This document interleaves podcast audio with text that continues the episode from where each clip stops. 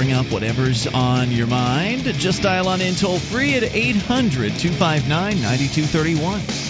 That is the SACL CAI toll free line. It's 1 800 259 9231. And tonight, it's Ian with you. And Mark. And you can join us on our website at freetalklive.com. We give you the features for free, so enjoy those on us. Again, that's freetalklive.com. Now, when we talk about uh, the government people on this show, sometimes, uh, specifically teachers, we usually make a point of mentioning that the teachers they must know something about the government schools because typically when you talk to a government school teacher if they have children and you ask them if they uh, where do you, where do you send your kids? I don't know what typically, but typically they send them to uh, to private schools. Well, that's what, Administrators, that's what, absolutely. That's an, that that is a, um, a, you know your observation, but I think that I think that it is safe to say, and I have seen numbers like teachers send their kids to school in a, at a much larger percentage than the average person. I bet you their, it's most teachers sends their kids to private school. Did I, I say private I, school? I, I bet you it's most teachers. I don't know if it's most teachers. That's that's an that, that's your guess. I think it's because they understand that the system that they work for is inherently something's wrong with it. Maybe they don't really understand what's wrong. They don't. They may not understand that it's because of the government monopoly that essentially that forces everybody to pay for the the education of everybody else's kids. And, that there's no accountability, really virtually no accountability besides the occasional school board election, but that doesn't even result in much changing. So I think at some level they understand that private school, homeschooling, better options than sending your child to a government school. In the same way that government bureaucrats apparently also understand that private hospitals better than government hospitals. Story is from apparently the Canadian Press. An unapologetic Danny Williams says he was aware that his trip to the United States for heart surgery earlier this month would spark outcry, but he concluded his personal health triumphed any public fallout over the controversial decision. In an interview with the Canadian Press, Williams said he went to Miami to have a minimally invasive surgery for an ailment first detected nearly a year ago, based on the advice of his doctors. Williams said from uh, his condo in Sarasota, Florida, late Monday. this was my heart, my choice, and my health. I didn't sign away my right to get the best possible health care for myself when I entered politics. Well, wait, I, th- wait, I thought the best possible health care was available there in Canada. It's a big country. There are a lot of people up there in Canada, big cities, metros, things like that. Surely they must have good health care. I thought the don't don't we have people calling this show frequently from Canada saying, well, I mean not frequently, but Not often frequently. enough, often enough to to be notable that uh, we've got people calling in saying, "Boy, I've been to the Canadian system and it sure is great, eh?" The Canadian system, they tell us it's the best one in the whole world. I don't think we've had a handful of people say that, honestly. It I- seems to that I call seems to come the- in every time we talk about uh, I healthcare don't on think a the on years show that with we've been doing these this show, I don't think we've talked to five uh, uh, people that have said that they, uh, you know, verbally have said on the show that they thought that the the system. I, I do say like that there are some notable people among them. Uh, you know, the caller uh, Frank from New York and I'm talking about people from Cory Canada. Doctorow, the author. No, no, I'm talking about people. You're right, though. Those two, you're right. But uh, I'm talking about people calling from Canada. It seems to me, Mark, that every time we talk about healthcare in significant fashion on this show for a long enough period of time, enough to give you know those folks to get them fired up and get them to call in, it seems like at least within recent memory. Uh, it's at least one call per discussion of healthcare, certainly on Saturday nights. It doesn't it doesn't sit that way with me, but that's fine. Well, I can definitely recall that young people, and it's specifically young people that uh, that Yeah, call yeah. in, and we normally explain it away by saying that, well, see, you guys are young, so you don't really have to go and deal with uh, serious health issues. You don't have to go to the hospital that often. You're not seeing specialists where you're waiting to get a surgery that you could perish.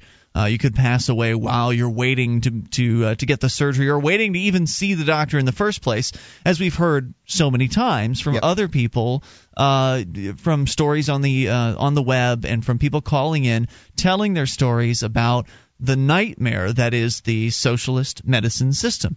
And so here you have what I think is probably the pinnacle example of. I mean, we can tell you scary story after scary story about socialized medicine, and they don't all come from Canada. They come from around the world because there's socialized medicine all over the place. But we can tell you scary story after scary story. But I don't think anything tells it quite as well as this politician who who left the country from where he comes to go get a special surgery in the United States and is admitting basically that yeah, you can't get the best health care in Canada. I mean, he says it's his heart and he's going to make the best decision.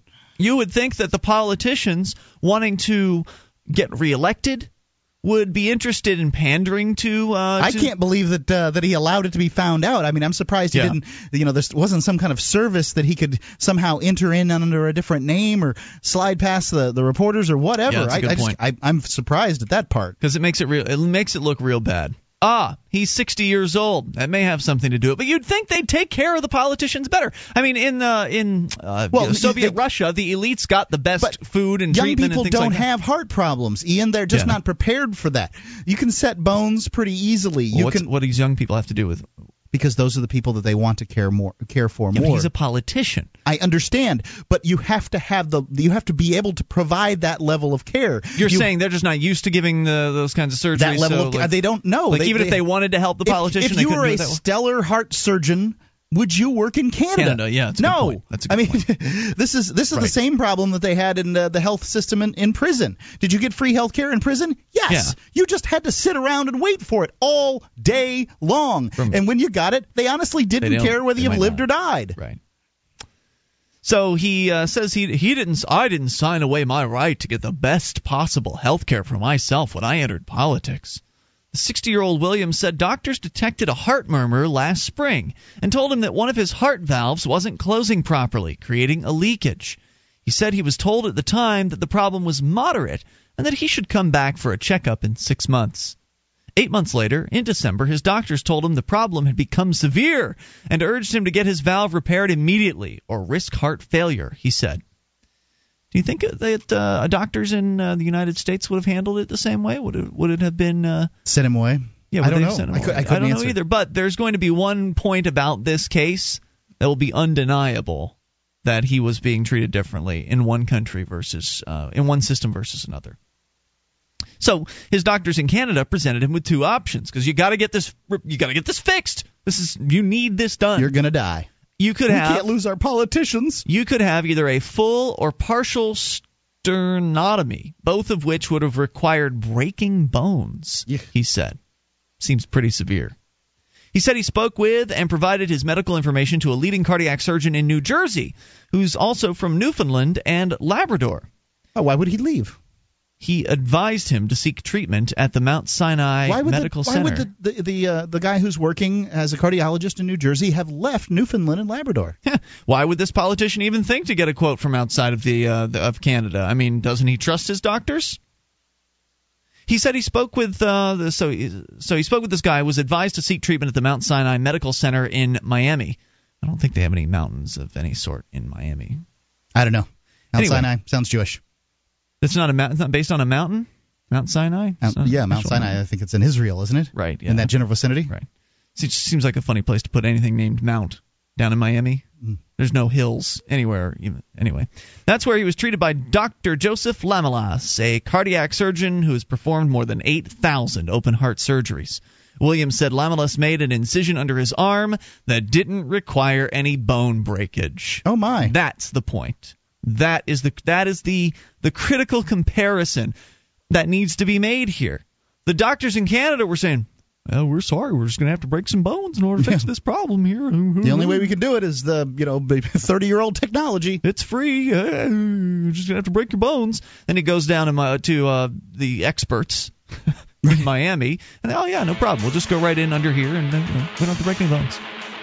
So he's okay. So that politician is okay because he left Canada to get his health care treatment. 800 259 9231. Uh, Could there be a better example of the hypocrisy, number one, of politicians, and a better example of the just the failure of socialized medicine? I think this is definitely one of the tops. You can bring up anything, tell your healthcare stories, or bring up whatever's on your mind. Free Talk Live. Do you remember the old Libertarian Party back when it was centered around the non aggression principle? The LP used to serve as an educational vehicle, turning the public on to liberty through the electoral process and bringing activists together to further their own understanding of the philosophy. It was also the main feeder organization for the larger movement. We want to bring that LP back. Join the libertarian wing of the Libertarian Party and help restore the party of principle. Visit takebackthelp.info. That's takebackthelp.info. This is Free Talk Live, and you can bring up whatever's on your mind. Toll free, 800 259 9231. That's the SACL CAI toll free line. 1 800 259 9231. You can join us on our website. FreeTalkLive.com is the place to go. Features are totally free. We've got archives, so if you missed a moment of the show, just click and download right there from the front page of the site. Or click the podcast and go all the way back to January 1st of 2009. It's all free for you over at freetalklive.com. You can also go to archives.freetalklive.com. That's freetalklive.com. And Free Talk Live is brought to you by the Free State Project, your best chance at achieving liberty in your lifetime. It's up here in New Hampshire with hundreds of other like minded individuals, people who believe in liberty. And not only do they believe in liberty, these are people that were willing to move across the country, in some cases around the world. We've got some people coming here, I think, uh, this year from Dubai. They're moving. I mean, I think they're formerly from the United States, but they're moving back. Some people coming over from Germany. Uh, we had the, a guy visiting recently from, I think, Finland. Uh, so it's this guy moved a, from France. This, yeah, really. Yeah. This is a worldwide movement, and right now the Free State Project is currently at 9,946 participants. That means that over 9,900 people have signed on to make the move to New Hampshire. 796 have actually uh, are actually in New New Hampshire, and we want to reach 20,000. So we got a little ways to go. We're almost to the halfway point. 9,946, meaning we need just over 50 people to sign up to reach that 10,000 mark. So if you want to be one of the first 10,000 signers for the Free State Project, head on over to freestateproject.org. Learn more about the Liberty Forum. It's coming up next month, the 18th through the 21st. Great opportunity to get together with a whole bunch of the activists that you hear calling this show and us talking uh, talking about them on this program. Uh, the the doers, they are here. They're going to be at the Liberty Forum next month. Go get all the details at freestateproject.org slash liberty forum and use our discount code FTL to save 10%. That's freestateproject.org slash liberty forum. As we continue here, there's more to the story about this Canadian. He's a premier. I guess I didn't say what his political title was. Canadian uh, Newf- Newfoundland and Labrador Premier Danny Williams has traveled down to Miami's Mount Sinai Medical Center in order to get a special heart surgery from the leading cardiac from a leading cardiac surgeon who's done over 8,000 uh, 8,000 surgeries, open heart surgeries. And what happened was up in Canada, he was told first by the doctors that, oh, it's moderate. You've got a moderate heart murmur. Uh, just, you know, head on home. No problem. He came back eight months later, and they said it's severe at this point. You need to have it operated on. They Bad told news, him, you're going to die. They told him we can do it two ways. In both ways, we'll have to break some of your bones in order to get in there and, and work on you. So he decided that uh, I'll take a second opinion. He, apparently he did. Uh, he went down to uh, went down to Miami, and they said, "Yeah, we can do it," and they did it. Uh, they did it without breaking any bones. So what happened was uh, the incision was made under his arm, and that is why it didn't require bone breakage. So these expert doctors they have in Canada just don't know what the hell they're doing compared to uh, the experienced guy that this this man went to, and obviously uh, he paid for right because well Canadian well, healthcare is not going to cover him down there. I think that there's two factors at work here, and one of them is uh, market based, and the other one is sort of sociologically based. Um, and and first, from the market based standpoint, the government isn't as motivated to be able to save people who are over the age of uh, working age that can pay taxes. But they are with with old people. I mean, with not well, not with old people, but with, uh, with politicians. But they need to have the skills in order to do yeah. that to be able to save the politicians. So they would need to be able to work work on a bunch of people, and, right, and they just don't they have don't. that, don't that. Um, as much. So they're they're I think they lag in that area. Plus, government doesn't work very well in general. They just don't and, have the experience, is what you're saying. But I find it difficult to imagine that uh, you know that that, that they're that they're quite as uh, methodical as that. That they're saying, well, we're just not going to save old people. I, I just can't ma- imagine that they Seems do that. cold. Yeah, and I think the other sociological aspect of it is many, many, many of people from can- of uh, can- Canadian citizens move to places like Florida, Mm-hmm. Arizona, and across the United States because it's warm there, and they've you know they've they've done their life working, and in Yeah. order to move, you can move to the United States pretty easily, at least six months out of the year. You can move for you know half of the year, keep your Canadian status and and the, the, the whatever health care you're going to get in Canada, Mm-hmm. and then you can live in the United States the other half of the year, and you if you don't work, it's no big deal. Yeah, and this guy is obviously just loves his country. That's why he's living in Sarasota, Florida this time of year. Yeah, that's how it happens. I mean, you, Can you imagine the premier of Canada is in his condo in Sarasota? isn't it just pathetic? I mean, he, he's not even trying to put. I just feel like politicians would pander a little bit more. This guy doesn't even care. They just don't care. Well, I What do don't I know about when you say he lives in Florida, he probably, uh, you know, he probably has a condo in Florida that he he, probably visits. snowbirds down there. I don't know that he snowbirds the whole a time. a what if he comes in three weeks? Because he's don't know. rich. He's that's why he has a condo. So there's more though. Like, just, just wait. He still has Sucked more off to of the, uh, the the the the public teat for so long. Danny Premier Premier Danny Williams still has a few things to say for himself that I think need to be shared. But let's go first to Tim in Canada. Tim, you are on Free Talk Live with Ian and Mark. Hey, how's it going, guys? It's on your mind, Tim. Well, I've been listening to your banter about uh, socialist health care and whatever his name is, Danny Williams, Yeah. stuff like that. And uh, As I, a point of information before you go on, is Premier like a governor? well, it's kind of the equivalent. Yeah, there's 12 provinces here Mm-hmm. in Canada, and yeah, he's basically, you know, kind of the top gun, kind of like a governor. But uh, you know, not quite as powerful as a governor. Maybe Okay. I don't know what's really how how powerful a governor is either. But but anyway, um, he's a millionaire, Mm-hmm. and uh, in the United States, you have more than 10 times the population of Canada, even though we have a larger uh, area of land. But, uh, and, well, he's a very rich man, and he has a house in this in Florida. And as you were saying about that type of thing, there are thousands of older uh, people that go to warm places on vacation like Florida and Arizona and stuff like that because there's less humidity there.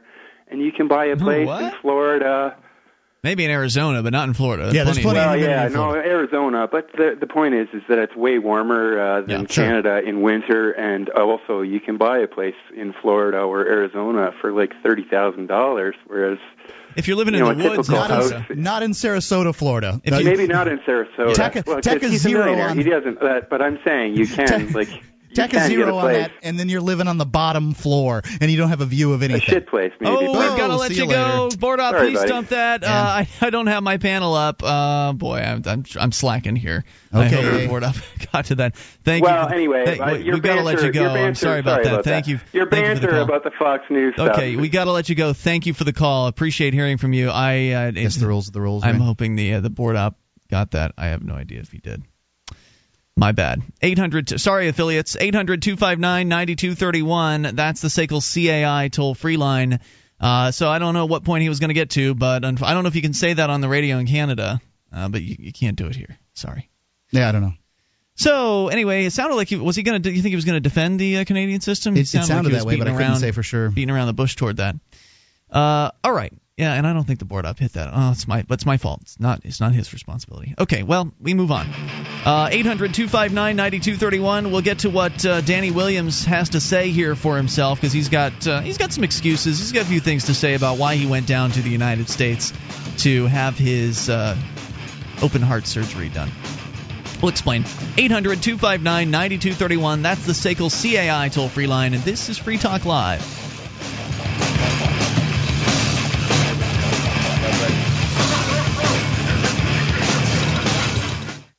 And for the grand prize, why was marijuana made illegal?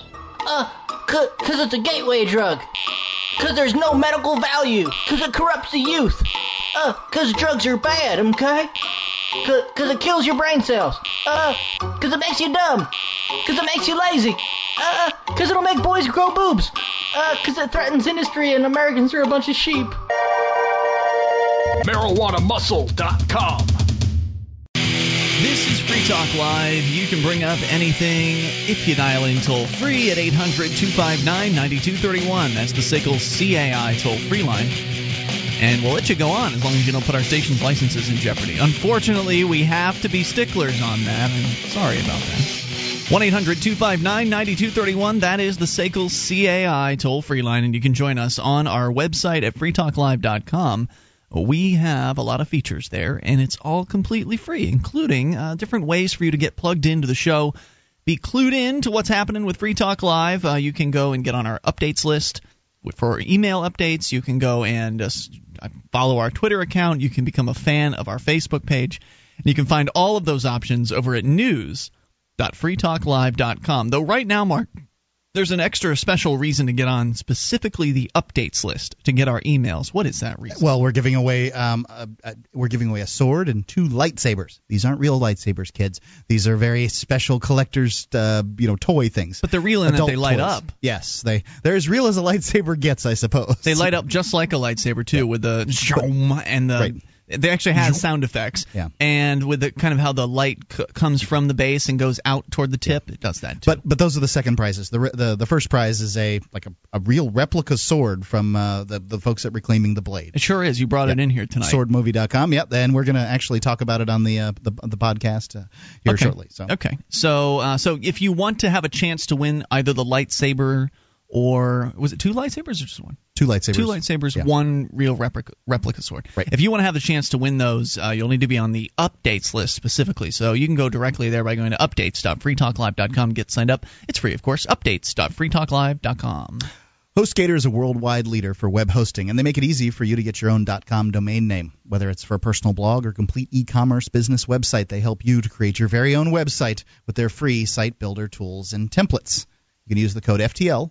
That's FTL is in Free Talk Live, and sign up at HostGator.com today to receive your first month completely free. You don't use the code FTL, you don't get the first month free at HostGator.com. All right, so we started out the show talking about a story from the Canadian press involving Danny Williams, who is one of the government people there. He's the premier of Newfoundland and Labrador. And he decided he didn't want to have his heart surgery done in Canada, even though it's free and he's a politician, so he'd have gotten extra special treatment. Uh, he didn't want that. He wanted to go down to the United States and get it done down there. And he says it was my heart, my choice, and my health. I didn't sign away my right to get the best possible health care for myself when I entered politics, which is just a stark admission uh, right there that Canada just doesn't have the best possible health care. Which is completely different from what a lot of the people in Canada say, because they teach you in the Canadian schools, at least this is what we've heard from people in Canada, they teach you that the Canadian system is the best in the world. That's that's prop- official propaganda. Apparently, this guy didn't buy into it, and he's one of the politicians. But he's got more to say for himself from his plush condominium in Sarasota, Florida. You don't know if it's plush. Oh, come on. He's he's rich though. Yeah, you, you don't have they a certainly condo. have plenty of condom- plush condominiums Yeah. in Sarasota, Florida, Yeah. overlooking lots of beautiful uh, water uh, and the most beautiful beaches in the world. So he says, I wanted to get in, get out fast, get back to work in a short period of time. What's that mean when he says that? Does that mean you can't get in, get out fast, and get back to work in a short period Not of with time your sternum when you're in broken. Canada? No. When you're in Canada, but I mean also you can't get in and get out quickly necessarily either. A lot of times there are waiting lists. In fact, he he admits that. Williams said he didn't announce his departure south of the border because he didn't want to create a media gong show, but added that criticism would have followed him had he chose to have surgery in Canada. He said, I would have been criticized if I'd stayed in Canada and had been perceived as jumping a line or a wait list. I accept that. That's public life. so you had to jump a line in Canada? No, you could just die like You the rest of Canadians wait. with heart heart conditions. You could pretend, Mr. Premier, like you're like the rest of the little folk in Canada, and you could sit. You could make a point of sitting in line for six to eight months, or however the hell long it would end up being after. Because first you have to you have to go to the general practitioner, get an appointment to see a uh, a specialist. That appointment could take months. For you to just go see the specialist. Then the specialist has to look at you and say, What's wrong? Presuming he makes the right determination, uh, then you have to schedule the surgery if that's what's net, if that's what is uh, called for, which again could be months down the road, or whatever treatment could be months down the road. So if he really wanted to be a good politician and pander to his uh, to his core audience, then he should have just stuck it out there in Canada. He should have number one taken the Canadian uh, surgery. Should have number two sat in the waiting uh, sat in the waiting lines just like every other 60 year old Canadian would have to wait, and then showed himself for a real patriot. But he's just a cowardly politician. I don't blame him for doing what he did. I mean, he wants to save his own life. Yeah, self-preservation. Hey, he goes on though. He's got more. This is not a unique phenomenon to me. This is something that happens with lots of families throughout this country. So I make no apologies for that. I don't think he should may have to make an apology for, for going down and if getting he the- supports the system in health in in Canada, he absolutely should be apologizing because if he is publicly in support, like if he was a politician that was a- actively against the Canadian healthcare system, I'd give him a pass because then at least he was he he was you know coming out publicly and saying this Canadian system is terrible. Uh, I experienced so many better things down in uh, in in the United States. I've you know this is I've always been against the Canadian system, and if it was true that he was always against the Canadian uh, socialized healthcare system, I, I wouldn't be telling this story. good enough then. Yeah. I wouldn't be telling this story. But well, you don't know. he said, Oh. I do. Okay. He said his decision to go to the United States didn't reflect any lack of faith in his own province's healthcare system. I have the utmost confidence in our own healthcare system in Newfoundland good and enough for the Labrador. rest of you people. but we are just over half a million people, he said. We do whatever we can to provide the best possible health care that we can in Newfoundland and Labrador. The Canadian healthcare system has a great reputation, but this is a very specialized piece of surgery that had to be done, and I went to somebody who's doing this three or four times a day, five, six days a week. He quipped that he had a heart of a 40 year old, so that gives me 20 years new life, and said he intends to run in the next provincial election in 2011. I'm probably going to be around for a long time, hopefully, if God willing. God forbid the Canadian public, I won't be around longer than ever. What the hell does that mean? God forbid for the Canadian public, I won't be around longer than ever. Huh? Am I dense? I, I feel a little dense on that one. Uh, that doesn't. Uh, I- maybe it's colloquial. I will not be language. around longer than ever, meaning he won't live forever? Uh, help me out with that one, Canadians. 800 259 9231, uh, or maybe it's just basic English comprehension that I'm not understanding. Williams also, I just, I just went to government school. Williams also said he paid for the treatment, but added he would seek any refunds he'd be eligible for in Canada. If I'm entitled to any reimbursement from any Canadian healthcare system or any provincial healthcare system, then obviously I will apply for that as anybody else would. But I wrote out the check myself and paid for it myself, and to this point, I haven't even looked into the possibility of any reimbursement. I don't know what I'm entitled to, if anything, and if it's nothing, then so be it. He's expected to be back at work He's in early March. to money for well, he doesn't know. dodging his country's system and Well, he um, doesn't you know. and not jumping the line. But he said he would he would apply for it. He's Yes, talking right. about whether or not he's entitled to this money. Yeah. Well, they might be. There's a chance that he might be. He doesn't know. It's not like he knows the laws, right? He's just the premier of Canada. How the hell would he know? How would anybody How would know? anybody know? so, I mean, if it wasn't good enough in the first segment of the show with his commentary, it's just the icing on the cake. He has the utmost confidence in their healthcare system. Really? You actions speak louder than words, my friend. That's all I have to say about that.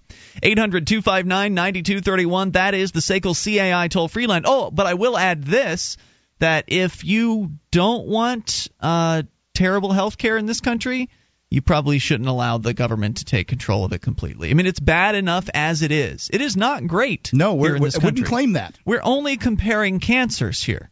The Canadian cancer of its healthcare system is worse. Nearly 100% of their healthcare is provided by the government. Ours, about 50% of the healthcare is paid for f- by the government. That's right. So when you go to a single payer system, which would be the government, then you're going to get that much worse of a healthcare system. Uh, okay, uh, one of my producers is translating what he said that I was confused about here. His statement was God forbid for the Canadian public, I won't be around longer than ever. I'm being told that means, God forbid he would die and deprive the Canadian public of his good ideas. That's what I was thinking that he must be saying as a politician, but I, I'm I thought, so great. I thought he could be self-effacing and, and perhaps be saying No. something, you know, you know, otherwise. But This guy is despicable. All right, more coming up. You can bring up anything 800 259 9231. This is Free Talk Live. He'll probably get reelected. This program is brought to you by FreeKeene.com. FreeKeene.com features audio, video, and blogs chronicling the transition to a voluntary society. FreeKeene.com also has comments and discussion forums so you can be heard. FreeKeene.com.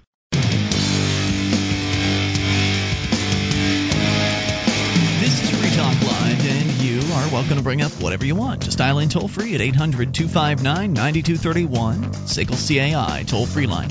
1 800 259 9231. Tonight, it's Ian with you. And Mark. Join us online at freetalklive.com where we give you the features for free. Enjoy those on us. Again, freetalklive.com. You like the show? You want to help support Free Talk Live? You enjoy the fact that we give you all the features on the site for free? Well, you can pony up three bucks a month, become a Free Talk Live amplifier. We'll take that money in, reinvest it into the show, get on more radio stations around the country, bring more internet listeners on board, expose new people to the ideas of freedom. You can go to amp.freetalklive.com and get signed up. Get perks too, like access to the AMP only call in lines, chat room, forum, more, uh, all over there at amp.freetalklive.com. The AMP only podcast is also available to you. We go to Gene the Christian Anarchist. You're on Free Talk Live in Tennessee. Hello, Gene. Hi, guys. I wanted to uh, uh, maybe brag a little bit to the Canadians up there. I really don't know for sure what their health care system is like, uh, only what I've heard. But I would like to tell them what ours is like. Okay. Um, my wife, of course, is a uh, general practice uh, internal medicine doctor, and I'm the administrator of our practice, so I know a little bit about health care down here. Got it. And uh, when we, when you come in to see us at our office, uh, on a real busy day, you you might have to wait an hour to get in. On a normal day, probably about ten minutes. Mm-hmm. And we take walk-ins. So that means that if you just come at the door and come through the door and you've never seen us before, even if you're a new patient, uh, we can generally see you that day. You might have to wait a little bit longer because you didn't have an appointment. Sure. But by golly, we'll see you. We'll see you that day. And uh, I don't know what it's like up there in Canada, but uh, if you see my wife and she says, "Well, you know, you need to go see a heart specialist," we will. On your way out the door, you will get an appointment at a heart specialist that we recommend. Now, wait a And second, Gene. Um, generally, Gene, uh, before you go on, now this this walk-in situation is this you walking in with uh, you know a hangnail, or is this you walking in with an ampu, ampu you know your, your arm hanging off? I, I, is this uh, an emergency Well, situation? Yeah, no, we do not have a uh, uh, urgent care clinic. We are strictly a doctor's office. So if you come in and see us and you have a heart problem, a heart palpitation, something that uh, that sounds serious to my wife, she will get you either imme- immediately to the hospital. She'll call an ambulance and they'll come right to our office and pick you up. Or she, if she thinks it's not that bad, but you need to see somebody on your way out the door, you'll get an appointment at a heart specialist. And if it's early in the day, we might be able to get you in that day. If not, within a day or two, you'll Hmm. you'll be seeing your heart specialist. So it's not a three month wait then. No, and uh, I have to admit our office is an exceptional office. You do not normally get this kind of service from a doctor's office, but that's why people are knocking down their do- our door to uh, to see my wife, Mm-hmm. and some other doctors' offices are hurting for patients because Gotcha. we're all about service and uh, we bend over backwards to make sure that the patient gets the care that they need. Then there So, may be I don't- like I instances say, I of you know there may be instances in the Canadian the Canadian system where the patients there could make a similar claim like well I felt like the doctors were bending over backwards for me. I'm sure there are people that care within that system that try to do the best they can within an essentially broken uh, terrible system uh, but generally they just don't have the same incentives that you and your wife do. Now, I will tell you that our system, as far as the socialized part, which is the Medicare and the Medicaid, is definitely becoming more and more broken every year because the uh, the uh, reimbursement amounts are dropping each year. Um, they Medicare and Medicaid are finding more and more reasons not to pay for conditions that they used to pay for. Hmm. So as these system, these socialized systems become more and more burdened, we are getting less and less reimbursement, and that's going to eventually result in people not accepting them. We've already cut back on the number of Medicare and Medicaid patients that we see.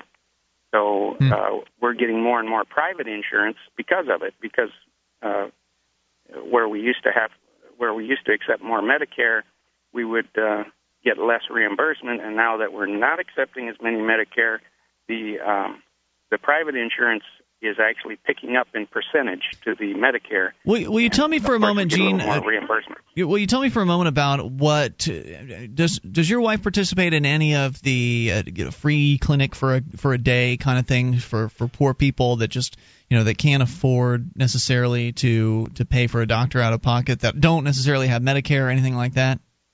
Does she do any of that? We don't do that uh, specifically, but we do always uh, try to make, um, you know, arrangements for people that can, that are having difficulty paying. And we've got some people that owe us quite a bit of money, and they, you know, pay us ten, twenty dollars a month. You know, they, they'll probably never pay their bill off, but we do make uh, arrangements like that. Because a lot of And we times don't the- have to. I mean, nobody's Right. forcing us to Right. do that. A lot of times the critique of the American system is that well, there's so many people that are uninsured, as that means as though that means that they can't get help.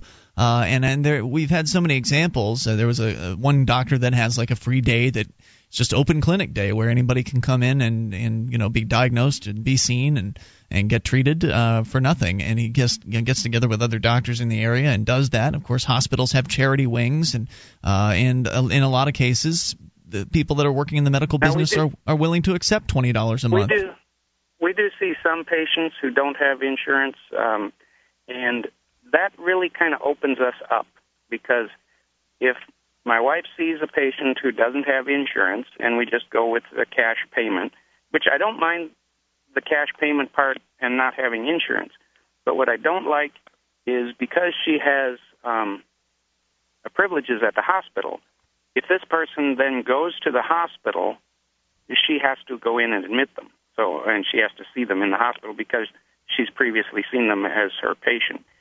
Uh, that leaves us open with for big hospital bills that aren't going to ever get paid. But we still kind of, you know, we we do write off a lot of those hospital bills. And the other problem with having to see people in the hospital is that you're opening yourself up for all kinds of lawsuits because.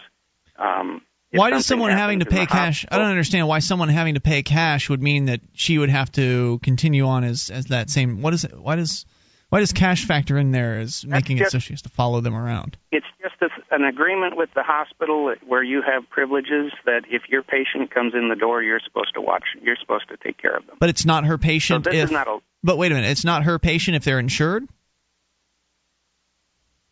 Oh yeah, she has to see the, her patients if they're insured too. So all of her patients that Oh, come- okay. come into the hospital, she has to she has to follow them. Okay, I hospital. thought there was a So what I'm differentiation saying between being you- insured or not. Okay, go ahead. I, He's going to get paid with insurance. Well, the differentiation between yeah, the differentiation is being paid because I if they see. have insurance, of course, you're going to you're going to get paid for the hospital visit. But if they don't, you're winding up with the possibility of having you know several thousand dollars of bills that aren't going to get paid ever. Mm, got it. Anything else And you want to share? That Gene? does tend to happen. Very good, sir. Um, that's about it. I just wanted to let the Canadians know what healthcare is like down here. Okay, thanks for the info. I appreciate hearing from you tonight. 800 259 9231. That is the SACL CAI toll free line to Scott in Massachusetts. Scott, you're on Free Talk Live. Yes, uh, good evening, uh, Ian and Mark. How are you? What's on your mind, Scott? Uh, I'd like to discuss uh, Joseph Stack, who uh, uh, I do not do not condone that he uh, smashed deliberately smashed his small plane into an IRS building in Austin, Texas. But I'm going to tell you something. I certainly understand the sentiment where it came from, and the IRS is just another component of our government that's squeezing the people. You work all your life. Uh, what I read of Mr. Stack in the paper, uh, he uh, people call him paranoid. That's too easy uh, to throw a term like that. Uh, disgruntled, yes, and he had every right to be disgruntled. You know, the IRS takes our money. That, that's the wrong word. It steals our money, forces us to pay taxes. Let me be honest with you. I don't make a lot of money, but the money, if I if I could not pay the IRS a dime, spit in their face, and not worry about having law enforcement knock on my door and haul me into a prison cell, I wouldn't pay them a, a dime, a dime. But I'm It's that fear of prison, and you've discussed it in other programs. People are afraid of. It's not that they're virtuous or they're they're they're honorable. Their fear of being thrown into jail. And that's our government. And you know, people would say, well, if you don't pay taxes, everything goes goes down the drain. Our country, it's never enough. It's an insatiable pig. No matter if you gave this government fifty trillion dollars, it wouldn't be enough. That's money. true for any country. That's true for any government. There's Yeah, no there's no true. government that has ever received enough money in taxes. You know, never what, enough. it It's would be different, enough. though, And Scott. as the U.S. government goes, I hate the IRS. if enough people just stopped paying, they wouldn't be able to put everybody in jail. You realize that, right? So somebody has to be first. I'll be first. Thanks for the call. Appreciate it. 800 259 9231. That's the SACL CAI toll free line. You can bring up whatever's on your mind. I think the people that aren't paying taxes and the people that would like to not pay taxes should get together. Come here to New Hampshire, all be in the same place. I think that helps. More coming, uh, more coming up. Hour two's on the way. Uh, Nick will be joining us in, in a moment. Attention, all active duty members and veterans of the U.S. military. Your proud service to your country entitles you with the right to participate in special VA loan programs with benefits not available to the general public, like the ability to purchase a new home with no down payment or mortgage insurance, or refi with cash out up to 100% of your present home equity with less strict credit criteria. You are entitled to these benefits. Review them online at varadio.com. This is Tim Lewis from iFreedom Direct and a veteran of Operation Iraqi Freedom. I want you to know that as a member or veteran of the United States military, you've earned special rights and privileges. On your feet and get the details at varadio.com. iFreedom Direct Corporation is a private lender approved by the VA and licensed in most states. In certain states, certain restrictions and limitations apply. For a current list of licenses, disclosures, and all benefits, go to varadio.com. varadio.com.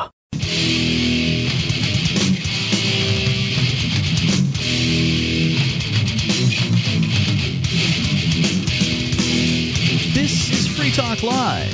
Take control of the airwaves toll free at 800 259 9231. SACL CAI toll free line as we launch here into the second hour of the program. 1 800 259 9231. Tonight it's Ian with you. And Nick. And Mark. And you can join us online at freetalklive.com. Nick joining us from freemindsmedia.org. You can go on over to freemindsmedia.org and get Free Minds TV, Free Minds Radio, and hopefully blog posts. Have those started up yet? I put up a blog post saying that the blog was back up, but I haven't actually. I haven't actually It counts. yes. Great news. All right. So, freemindsmedia.org, more great liberty oriented audio and video content free for you.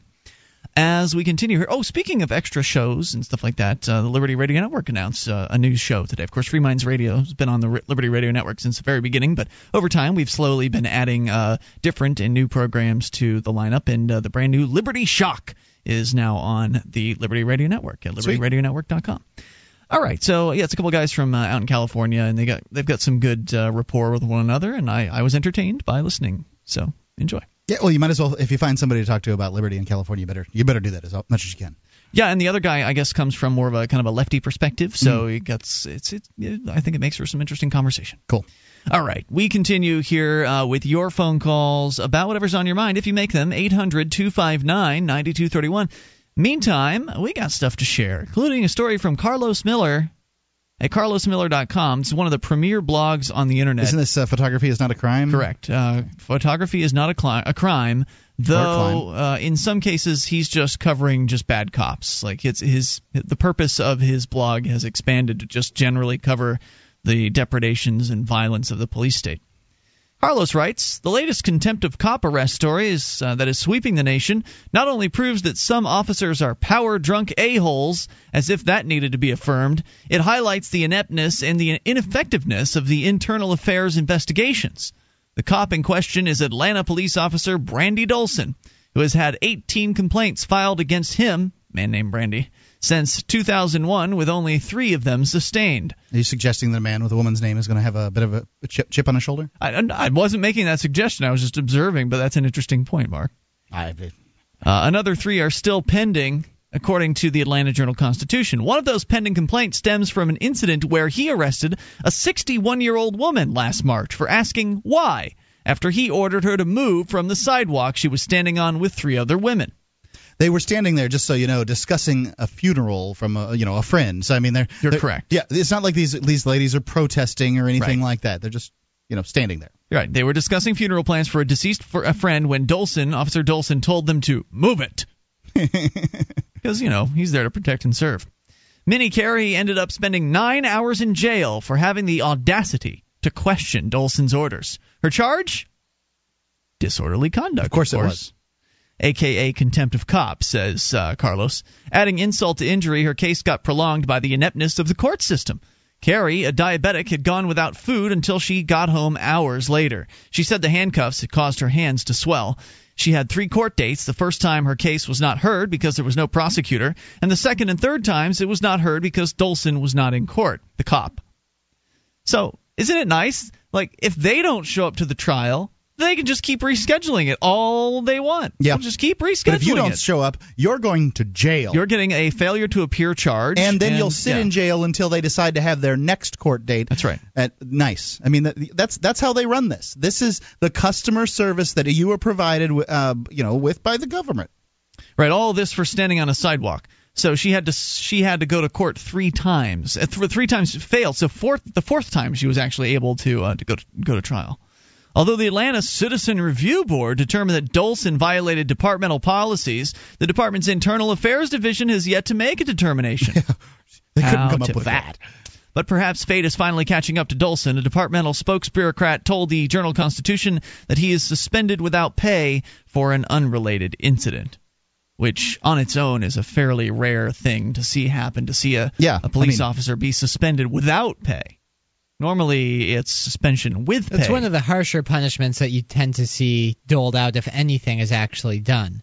Right. I mean, it's, it's it's it's far more rare for a police officer to actually be terminated and eliminated from the force, but that's about as harsh as it usually gets when they have one an incident like this where they where they overstep. Right. It's rare, first off, for internal affairs to actually determine the officer did anything wrong. That that on its Well, own. in this case, they have a citizen review board that was just recently reenacted because of the shooting of the Of the old lady in 90-plus-year-old right, woman? the old lady in Atlanta. I don't know if uh, Yeah. people know about this, but basically, they you know they Drug they had raid. some kind of uh, snitches that that just informed on somebody else in order to uh, throw the heat off of himself or whatever, and um, you know they went in and shot this lady, and they so they reinstituted their citizen review board, which I'm not going to say is the most effective, what I think to be the most effective uh, means Clearly of providing uh, security to the, the the public, but I think that it's slightly better than But the look, internal it does investigations. Nothing. It does nothing. I mean, the Citizen Review Board came back with a determination that this officer was out of line.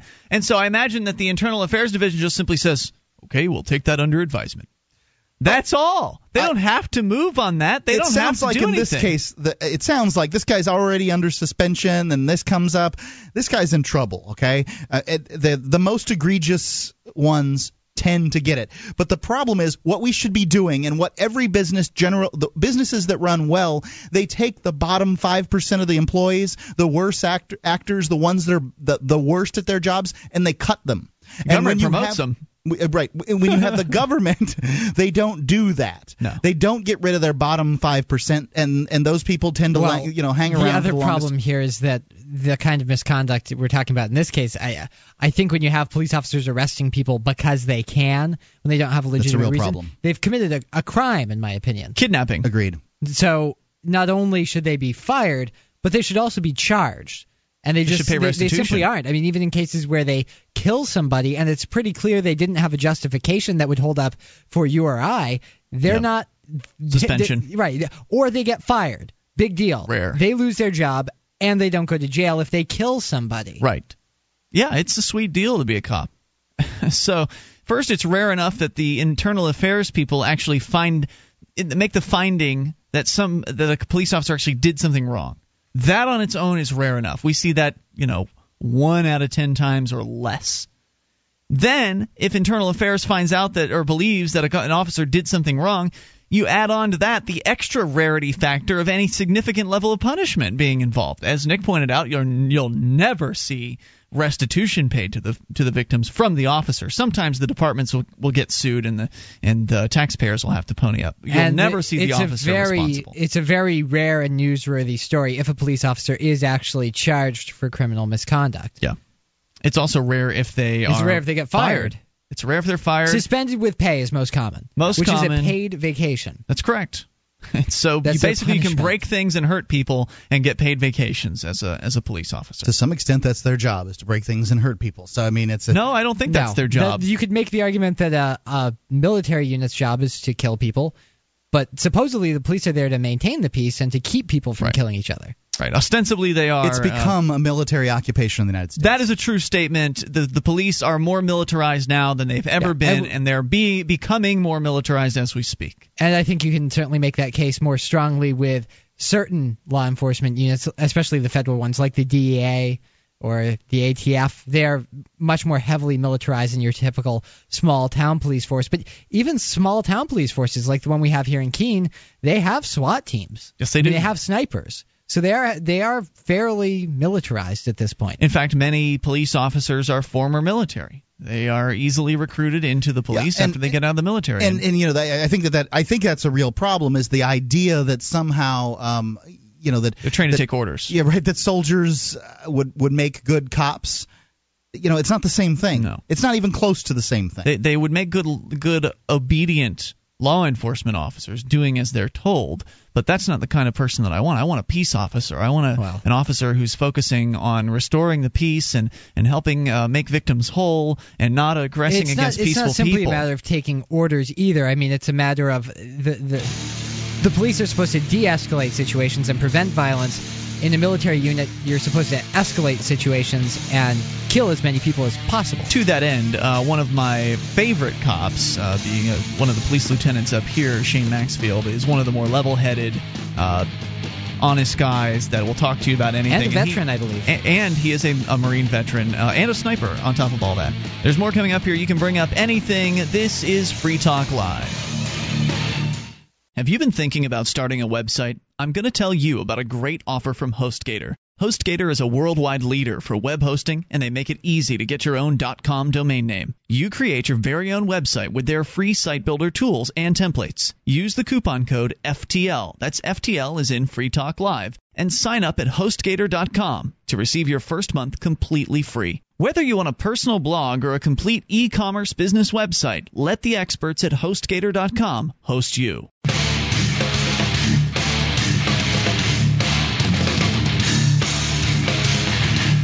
This is Free Talk Live. You are invited to take control of the airwaves and dial in toll free at 800 259 9231. SACL CAI toll free line. 1 800 259 9231. Tonight, it's Ian with you. And Nick. and Mark Join us online at freetalklive.com. We give you the features free, so enjoy those on us. Again, that is freetalklive.com. And those features include the bulletin board system with over 500,000 posts. There's a lot to talk about there. Serious issues, fun stuff, silly nonsense. You'll find it all free over at bbs.freetalklive.com. That's bbs.freetalklive.com. and take the startpage.com's 7 day challenge for 7 days use startpage.com instead of your big brother search engine and experience the difference You'll get search results aggregated from 12 major search engines, but unlike your old search engine, you'll have complete privacy in your search. You can start the seven day challenge today at startpage.com. All right, 800 259 9231. We continue here with your phone calls. Coming up, a woman has been fired for speaking the wrong language. And we will, uh, it's from a government job. We'll explain that here in a moment. First, we go to Dino in Japan. You're on Free Talk Live. Hello, Dino. Hey, Ian. What's on your mind tonight? Good evening. And hello, Mark and Nick. Yes, sir. Um, yeah, I don't mean to change the subject too No, much of all what you guys were Free talking Talk Live. You can do that anytime. Okay. Anyway, um, you know, we had you and I had talked about GMO foods, and you were saying that you thought it was pretty safe and it's okay if everyone ate it. I, I just wanted to bring it up one more time, if I could, that Sure. we could possibly be experiencing the effects of GMO food on the public right now. Meaning what? You know, while they're eating it. And it could possibly be why the thinking processes are the way they are. In effect, as well, with the public education system, you know, you could add that as a mix if you like to spice it up.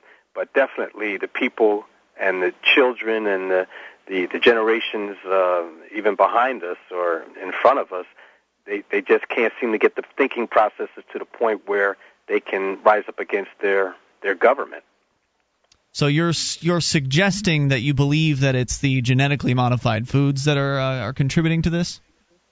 I say there's a contribution because, like you said, you know, there's no study been done, and of course they have studies when, uh, or they had no studies when they was suggesting cigarettes were good Well, for no you. study has been done in the United States, but the Europeans are a lot. They've done a lot more studies and assessing the impact of GMOs, and the Europeans are tend to be more gun shy. Both the consumers That's and the government tend to be more gun Sure. shy about consuming those products or allowing people to consume those products.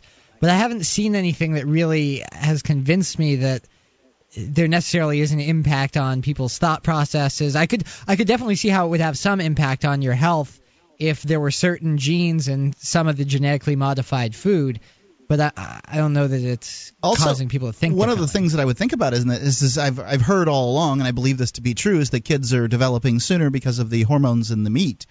Um, I, I believe that's true. And uh, yeah, I, I believe that one too. Um, and it would seem to me that those hormones, likely that they would use in order to make make meat bigger, would probably be testosterone. And I would think that testosterone would make you more aggressive, not less aggressive. Well, I think that uh, you know you, you're seeing a lot of increase of fruit, uh, fruit lactose or something like that. That high corn syrup. Oh, high, High fructose corn syrup. Yeah, and they're saying that this may be a contributing factor to the obesity. Now that's Oh, I'll just for for the bodies, but when it comes to you know the brain and thinking processes, it's hard to believe that none of that will affect the brain as well. Well, I'm not sure about. I mean, as far as the genetically modified foods go, I I'm not saying it couldn't happen, but I'd be more. I'd be more convinced of what Mark is saying. If you're looking at dairy products or meat, there certainly are a lot of hormones used on those animals, and Right. some of those are left in the finished product, whether it's meat or dairy. And I think that does have an impact on people.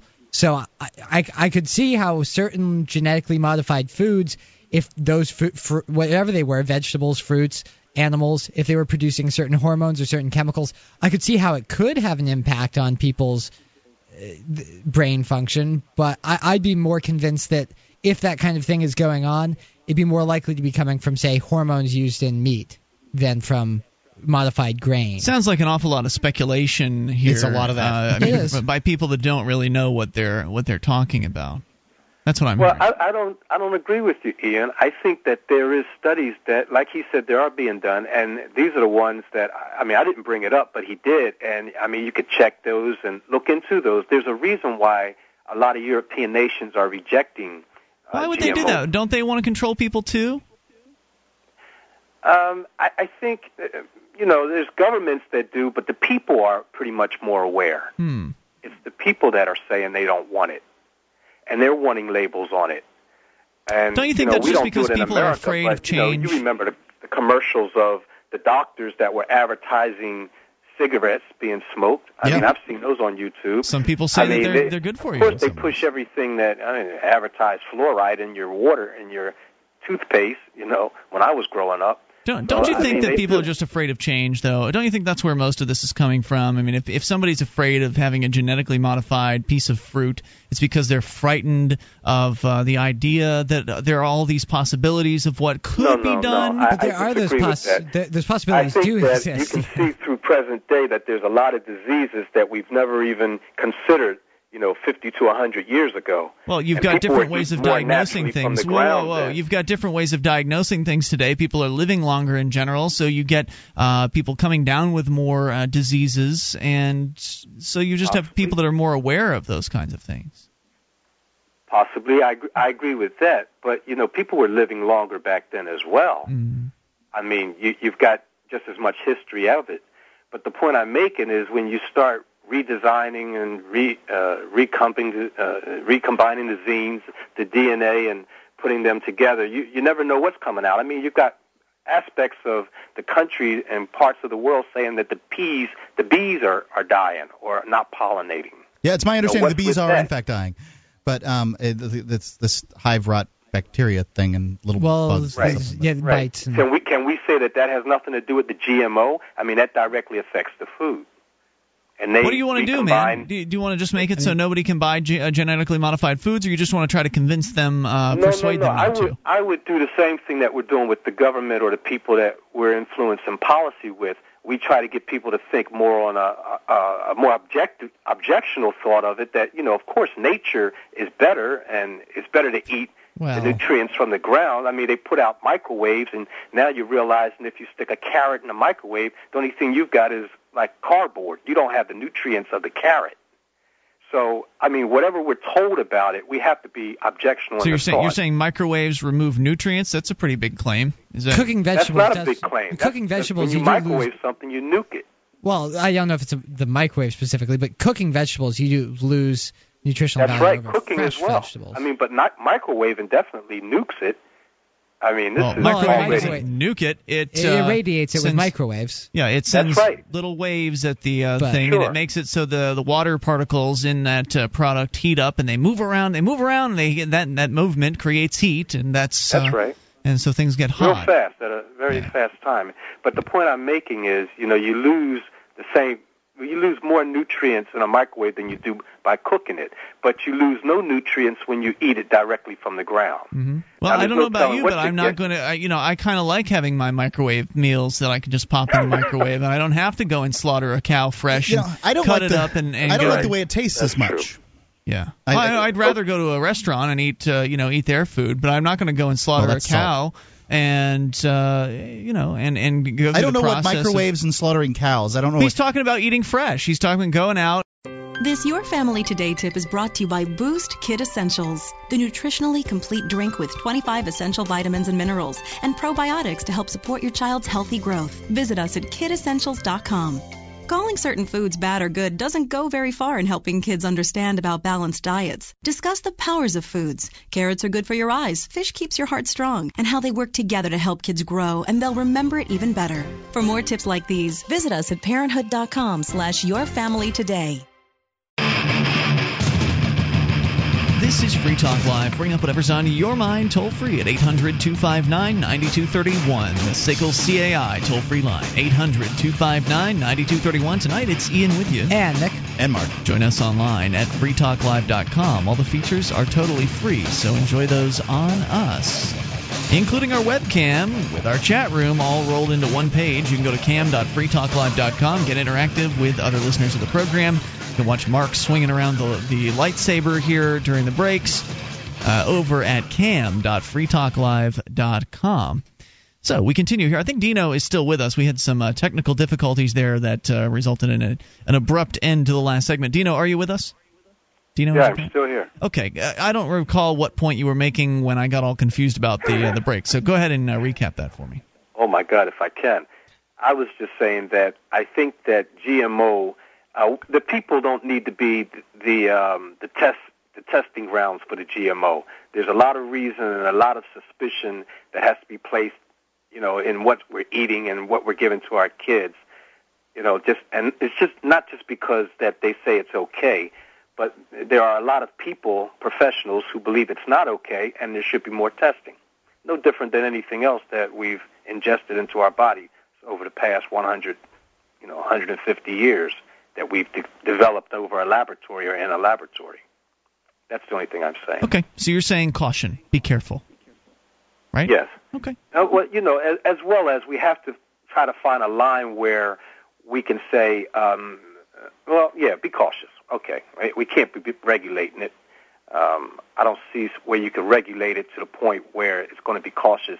I just say the people have to be aware that GMO may just, you know, it, it may just damage them or may be damaging them right Well, now. or maybe it'll do nothing. Maybe it'll be actually more healthy. Maybe maybe Well, maybe one there's- of those two. There's a lot of different. That's right. There's a lot of different crops that are genetically modified in different ways. So I would think that the vast majority of them are probably healthy for you. It's just a question of which genes have been altered and what that does to to the produce that you actually end up ingesting.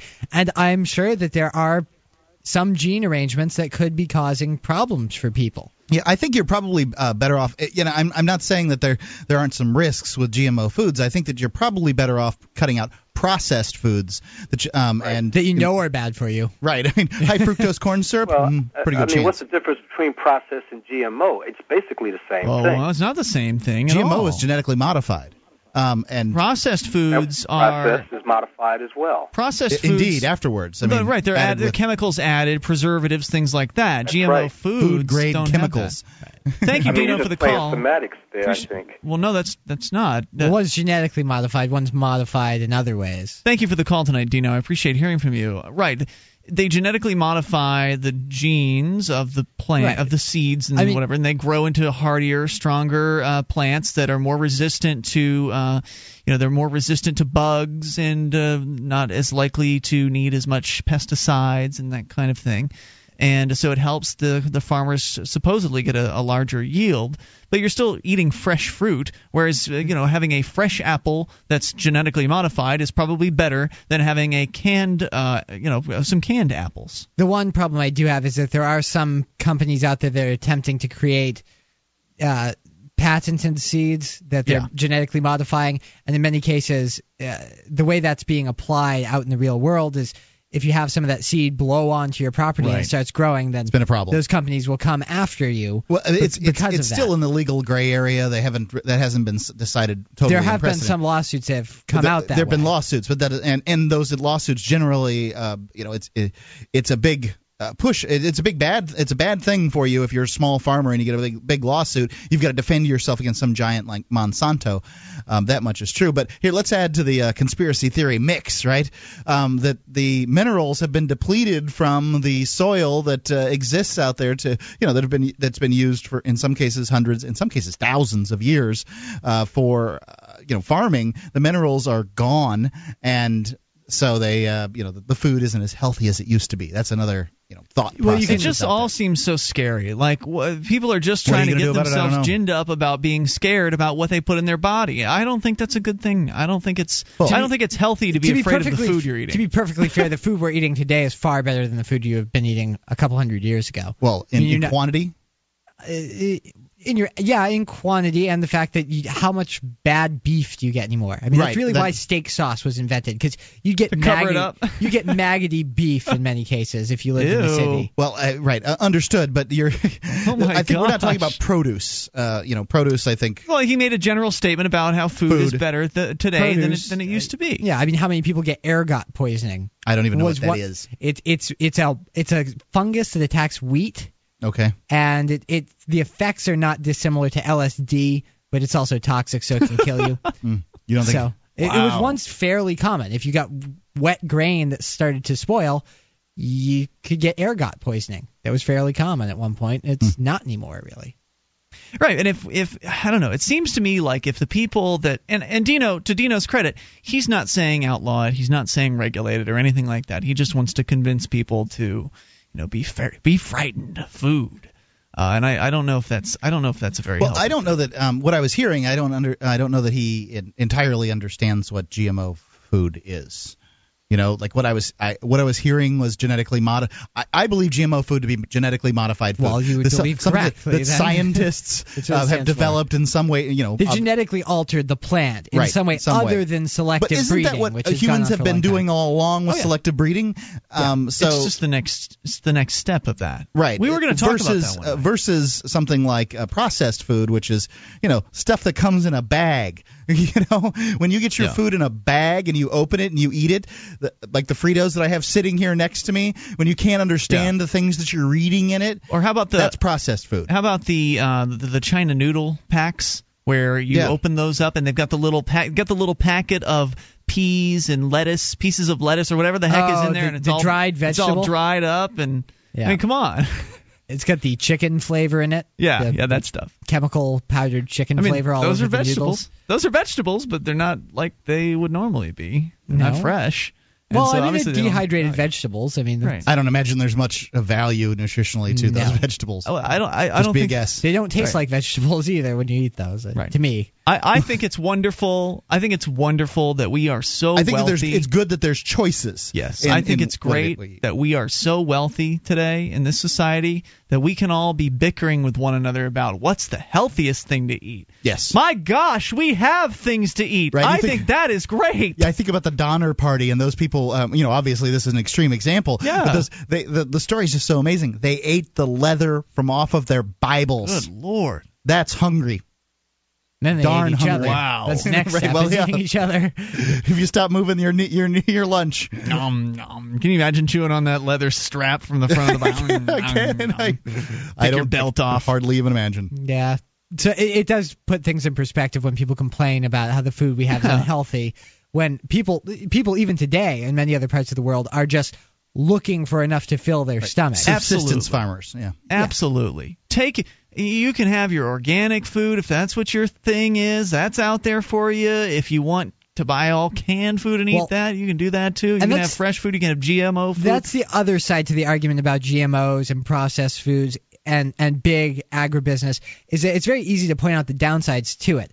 But as it the alleged downsides. Right. But in in many cases, it does make food when it's produced on a massive scale and an industrial scale.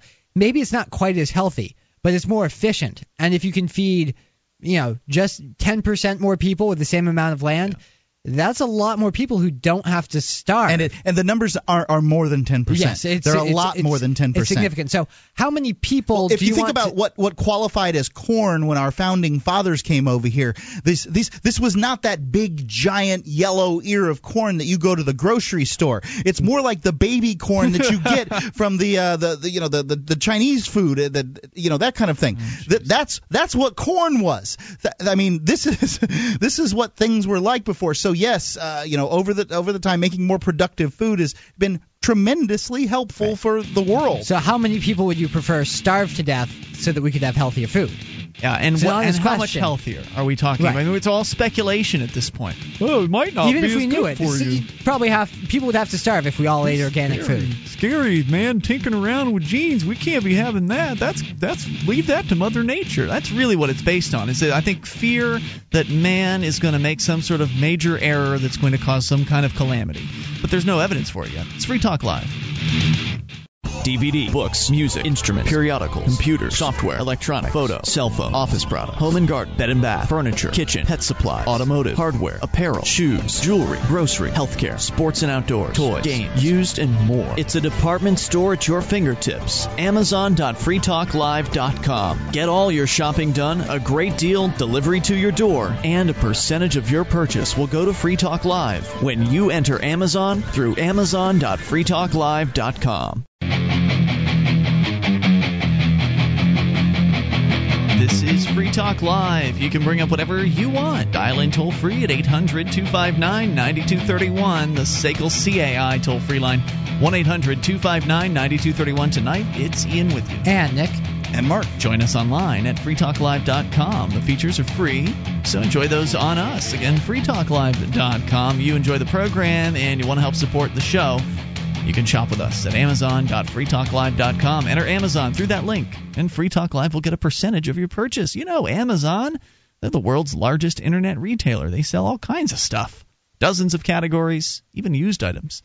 Head over to amazon.freetalklive.com, get your shopping done, feel good because you're getting a great deal, probably getting free Super Saver shipping, and you're helping Free Talk Live all at the same time. Amazon.freetalklive.com. And since we're talking about food, Amazon has a grocery section. Now, they're not selling fresh fruit, I don't think, these days. They're selling that uh, dehydrated uh, uh, Chinese noodle thing that you were talking about. Yeah, I bet they are selling Chinese noodles. They sell uh, kind of the pantry stuff uh, over at Amazon, and I think that's great. So let's continue with your phone calls. Anthony in New Jersey, you're on Free Talk Live with Ian, Nick, and Mark. Hey guys, uh, actually I'm about to uh, use your Amazon link tomorrow to buy a filter for my uh, cat bowl. Excellent. Your cat gets filtered water. Yep. it, it, it circulates the water, so the cat likes to come back to it more and makes a, a nice sound. Yeah, the, the cats do like running, tend to like running water better. I, I've I Wow. found that if they don't get to see the running water, they don't know any different. But um, That's interesting. This filter, it has a filter, like a uh, carbon filter, charcoal filter. Yeah, it's called a, a Fresh Flow system by PetMate. Um, And yeah, it's got a- powered. And so it's running 24 hours a day? Yeah, it, it is plugged into the wall. Yep. Man, that's luxury. Do you, so basically, your cat's drinking better water than you. Actually, no. I, I give her uh, I give her the the distilled water, um, and I also drink a lot of distilled water and some bottled water. Distilled water. Okay, now that's uh, That's uh, from the air, basically. Right, right, right. You know, they, uh, everything is out of it. What they do is they take municipal water usually, and then they just distill it in a big distiller. Mhm. Essentially turns it to steam and Gotcha. uh, filters takes, it. Yeah, that takes all you the don't want stuff to out drink way too much of that, though. Doesn't No, it no, doesn't I know, have the I know. minerals, Right. right? There's there's mineral advantages to, to having uh, uh, you know some of the tap water, but you, when you start thinking about municipal water enough, systems, well, it's scary. And, and most people, especially Americans, are taking way more sodium and other electrolytes that they need in, in their diet from their food. But if you drink enough distilled water, it could theoretically kill you because there's no salt or electrolytes in there either. And it could cause Yeah, you to have I think that it's more of a theory. I- I- if you don't eat enough salt, most of us are fine with it. yeah. The first most Anyway, important thing is to drink. Do a uh, a Google search real quick. Uh, we can do a startpage.com search. Oh yeah, I'm sorry. all right. Uh, go just do a search for Monsanto GMO corn linked to organ failure. Oh yeah, yeah, yeah. We already talked about that. Uh, somebody Oh, you did? brought, Okay. somebody Okay. brought that up uh, a few weeks ago, and it's a study. There are a lot of studies out there, and studies say different things. Some studies say contradicting things, and so this is a study that, uh, from what we saw, has not been duplicated. Uh, so therefore, it's just a study. Well, and so you know, it- I'm not going to dismiss it entirely, but You just said there weren't any studies. Huh? You said- I, I could have swore you just said there weren't any studies. that most of the studies were done in Europe, is what we. Oh no, no, no. There is nothing conclusive that uh, GMO foods uh, are problematic in any way. The, the thing, the thing, and I agree with Nick. The problem with GMO foods is the patenting system and the fact that these mon- monolithic companies are going after Right. small farmers. I think that it's I think that it's fair to say, especially when you're when you're talking about uh, monopolies, which Monsanto's getting cl- is is attempting to to to become, that you're going to have problems. Um, but I think that one needs to also sort of look at what are the end results of the way that we're, we're we are thinking. Um, and I think that the end result is is that people are being fed on a much larger sca- scale by GMO foods, and not all. I mean, you can't just say GMO foods are good Yeah. or GMO foods are bad. Or big agriculture and big agribusiness are good because I, I think there's a good case to be made for preserving a lot of the varieties of, say, corn or a particular vegetable. There's a lot The of varieties. var- varieties Right, stuff, yeah. because a lot of them have natural disease resistance that the mainline commercial strains do not have. And I think having that genetic diversity, I think there are benefits to keeping those around. And a lot of people will point to these big commercial operations trying to push those out. I'm not saying that everything that Monsanto does or everything that happens as a result of the big industrial model of agriculture we have is beneficial. But I think overall, if you look at how many more people are fed today because of the the agriculture we have on the grand scale that we do today, uh, it, it it sort of puts some of those criticisms in perspective because a lot of lives have been saved by the model of agriculture and the processed food model that we do have today. Even if some people are killed as a result, or, or there are some negative consequences as well. Anthony. Anthony. And Hello? he's gone. He's gone. You All know, right. I think that- 800 help. 800 259 9231. you know, I, I guess that uh, I, I'd like to take a, a middle road here. I've got no problem with people who want to eat organic food. I think that there's, uh, you know, some foods that it might make sense to have uh, that, that weren't, you know, made with pestif- pesticides, that kind of thing. I don't know. I've heard Roundup's fine if you drink it. I wouldn't drink it though. What? That's what I've heard. That it can't it can't bother you. I don't know, but I wouldn't drink there it. There are some pesticides you can you can eat. That- Some of them are, are funguses that aren't going to hurt you, things like that. So I mean, I'll, I'll pass on that. right, experiment. absolutely. but you know, at the same time, I think that the ah Frankenfood, they, like that Yeah. that that mentality Messing with Mother Nature, is a is a mentality of fear that's Yes. not going to result. That's basically going to result in humans being driven back to the caves. Right. If that food is Frankenfood, then all uh, the modern healthcare techniques we have are Franken, Franken- healthcare right, techniques. and then the, the the car you're driving is a Franken uh, iron ore. So I mean, you know, settle down, people. You know, it's not like they're dropping like flies. Uh, people are living longer, Right. not shorter. And people have been messing with the genetics of livestock and crops for millennia. I With mean, selective breeding. They've done it through selective breeding, which That's is why we have breeds of dogs. Right. Or breeds of cattle or different strains of wheat is because Yeah. somebody bred certain traits into them and you can you can do a lot through selective breeding but you can go a lot further, a lot faster by actually getting in there and actually manipulating the genetic code. And I'm not saying that it's impossible for there to be negative consequences Sure. from that. Of course. But do you think that when selective bre- was there ever controversy when it was just selective breeding No. from people that were saying Well, I don't think you're messing with nature? Never, because uh, selective breeding has been going on for so long that wow, that dog can run a little farther, sn- smell a little better, or whatever. So they'd selectively breed that, and you know, oh, your, your corn's a little bigger than my corn. You know, that- And I don't know that they didn't have an understanding necessarily of the underlying genetic. Pro, the, the, all the science behind you it. They knew that you know you take a cow that gives a lot of milk and you breed it with you know another line of cows. But that you don't think there of was milk. anybody that would have said that's that's against God? I don't really think so. I think that the first, uh, the, the first historically, the first you can come up with it at least, are the that, that I can think of are the Luddites from, uh, you know, that there were Yeah. g- trashing factories in in pre-industrial, uh, basically industrial, early industrial uh, uh, Great Britain. But there's there's got to be somebody from prior to that. There's always going to be somebody out there Right. complaining about something's against God. Well, because uh, Sam and I were talking about this one night when I think he was sitting in for you, Mark, and uh, we we had meant to get to the discussion of what is natural versus what is artificial. And the dictionary definition of natural is existing and are formed by nature.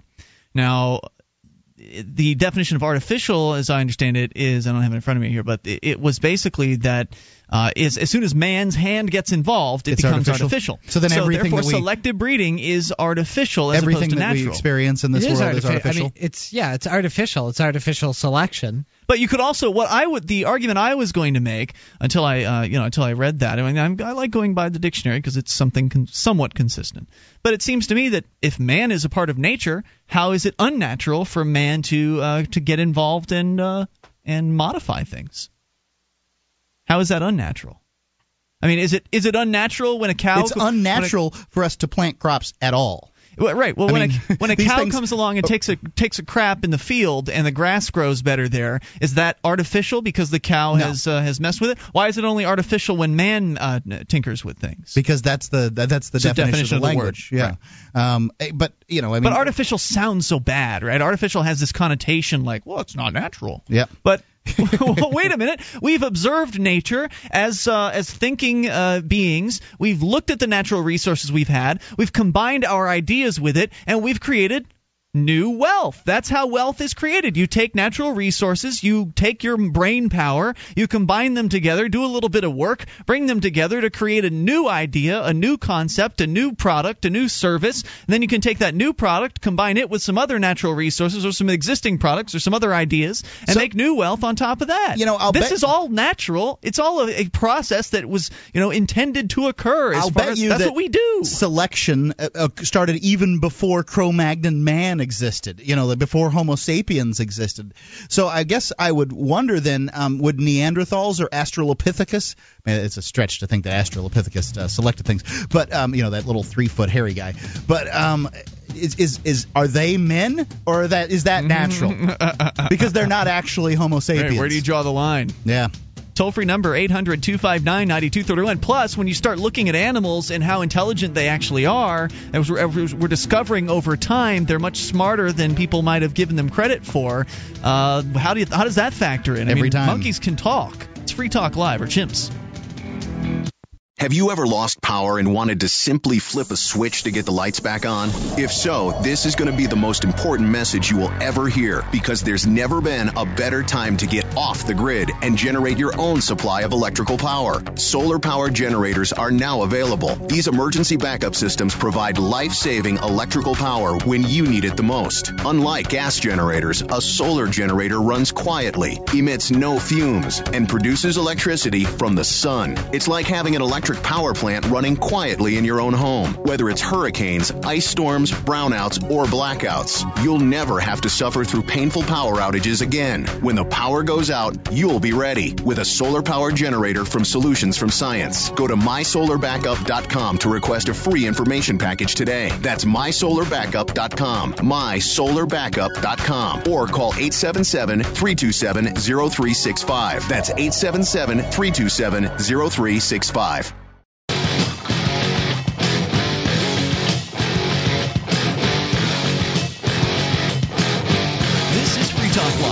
Bring up whatever's on your mind toll free at 800 259 9231. The SACL CAI toll free line as we launch here into the third hour of the program.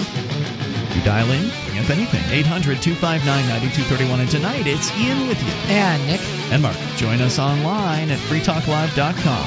Give you the features on the site for free, so enjoy those on us. Again, that is freetalklive.com.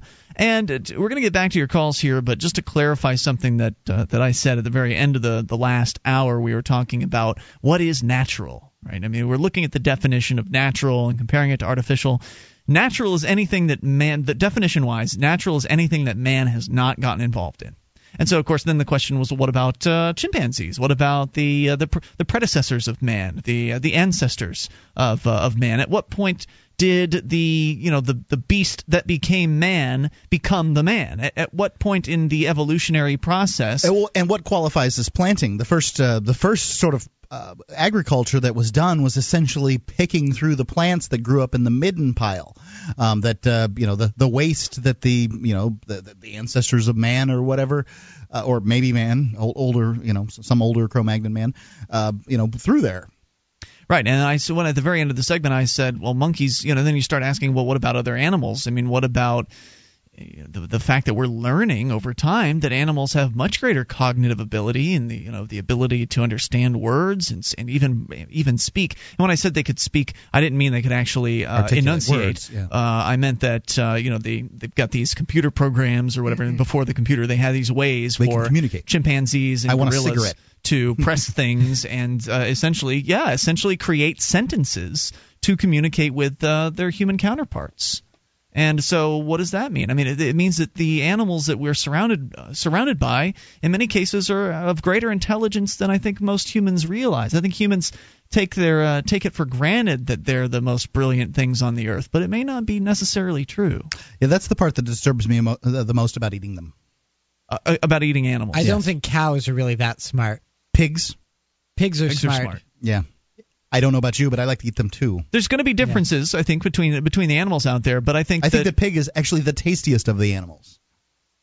I like cows better, but that's just me. But pigs are very smart, and most people wouldn't eat a dog, but a pig is arguably smarter than a dog. I've heard Yes. it. I've heard it debated, but really, from a pig is definitely smarter than most dogs. If if it's if you're debating whether or not it's appropriate to eat a given animal because of how sentient it is, I mean honestly, I would not eat a chimp and I would not eat a dolphin intentionally unless maybe I was starving to death. But I really would not choose to. Eat. Those are a couple animals I wouldn't choose to eat. But honestly, it's actually worse to eat a pig in my opinion than a dog. If that's your if that's your standard. so do you you don't eat bacon? No, I eat pigs. I'd eat a dog too. You just mean you wouldn't slaughter it. No, I would slaughter a pig and I would eat a dog. Oh, okay. It's just you would not. You would slaughter pigs and dogs, but not chimpanzees. I don't know if I he could slaughter saying- a dog because I like a dog, but I would eat both. I'm just saying it makes logically, I, it makes sense to me if if you're going to have a system about what animals are and aren't okay to eat, you shouldn't eat the smart ones because they're smart. They Yeah. kind of understand I that think they're that makes alive and sense. want to be alive. Right. I, I think that makes sense. I, yes, there are clearly different uh, differentiations and levels of intelligence between different species, uh, but I think that uh, I think that in many cases we underestimate our animal friends. And I, I speak that not from having uh, an ex, not being expert at uh, at this, but just uh, I would just not having believe that you could. I would not believe that you could train a cat to do tricks. Exactly. that's until my I point. met you. That is my point. Um, and most people just they take for granted that cats are the way they are, and that uh, you know you just have to open feed them and all this other stuff. No, I feed my cats on a schedule, and uh, and they perform tricks in order to get the in order to get their food. They do And it. they do it. They do it in a They very do it. sullen fashion too. They're not happy about this trick performing stuff. No, but they do I, it. I think that it's it, it's just about animal abuse. You think? No, Yeah. it's. I, I, think you just you should eat the cat. Rather I, I think it. it, I think it's making cats work for a living, which is something that the vast majority of them never have to do. Right. Normally in in the wild they have to chase down lizards and mice and things like that. well, what they actually, do is essentially they are a very stubborn animal, and they just manipulate humans into giving them food. They don't Exactly. want they don't want to do things for you, Well, so they can just blame them. they'll just try to nuzzle you and purr and try to manipulate you into feeding them anyway, even if they don't do what you train them to do. Absolutely, and that it's it's that kind of when You you, look at show it them from, who's boss. When you look at it from that perspective, you really start to realize. I mean, manipulation is the absolute correct word for it. They realize that these hairless monkeys are a bunch of suckers, and that all they have to do is be cute to them, and that they'll get whatever they want But to. you would think that they were dumb. Most people would say that cats Exactly. you cannot train a cat, therefore they're not as smart as a dog. They've got you it's fooled. Cat- cats are not as smart as a dog. They just don't have the I- I cerebral. don't- How do you I- know that? Because they're not. They're just not. I don't think I they- don't know if I agree with you. I don't think they likely are, but I, I, I think they're a lot smarter than people give them credit I for. think so they're I intelligent. right here. I think they have a form of intelligence that's different. A dog, as you know, is a pack animal, and the dog is much more interested in pleasing its uh, master, if you will. Cats don't really care that much about uh, pleasing the master. They might But- not even like you, but they'll do a trick for your food. right. If you have if master has something they want, or the, then uh, then the, the priorities change. But you have to have the patience to be able to uh, to train a cat. Whereas with a dog, you, uh, uh, my old dog that I had would do anything for just a petting. I wouldn't give the dog treats. I would just give the dog praise because dogs are okay with that. Dogs eat that stuff up. That's what they live for. They live to be loved by you. Uh, whereas cat could care less if you want to pet it. Uh, My they cat probably doesn't don't even want- care if you die. I mean, a Right. dog might realize that a cat might might or might not care. Right, for my cat, it's not good enough to. He's not going to do anything for me if I just give him a petting. He'll Yeah. bite me if I, you know, if I pet him afterward. Um, but you know, if I've got a bowl of food, then he'll roll over, he'll stand up, he'll he'll lay down, he'll lay on his side. I mean, I've got I've got 20 plus different tricks that uh, that the cat can do. Anyway, just uh, just kind of throwing that out there. 800-259-9231. That's the SACL CAI toll free line. We go to Keith in Connecticut. You're on Free Talk Live. Hello, Keith. Hello, how's it going? Hey, what's on your mind tonight? Not too much. I was having a discussion with a uh, construction worker today while we were uh, working on the inside of my house, and he comes from a, he's actually an unlicensed worker, and we were discussing both uh, how that affects uh, the people he works with, and then we just got into random side discussions. But uh, the biggest one that I always find that sticks in this area is anytime I delve into the the military at all, well, we have to keep them because they drive the economy uh, along with any other means of job. Isn't that the broken window fallacy?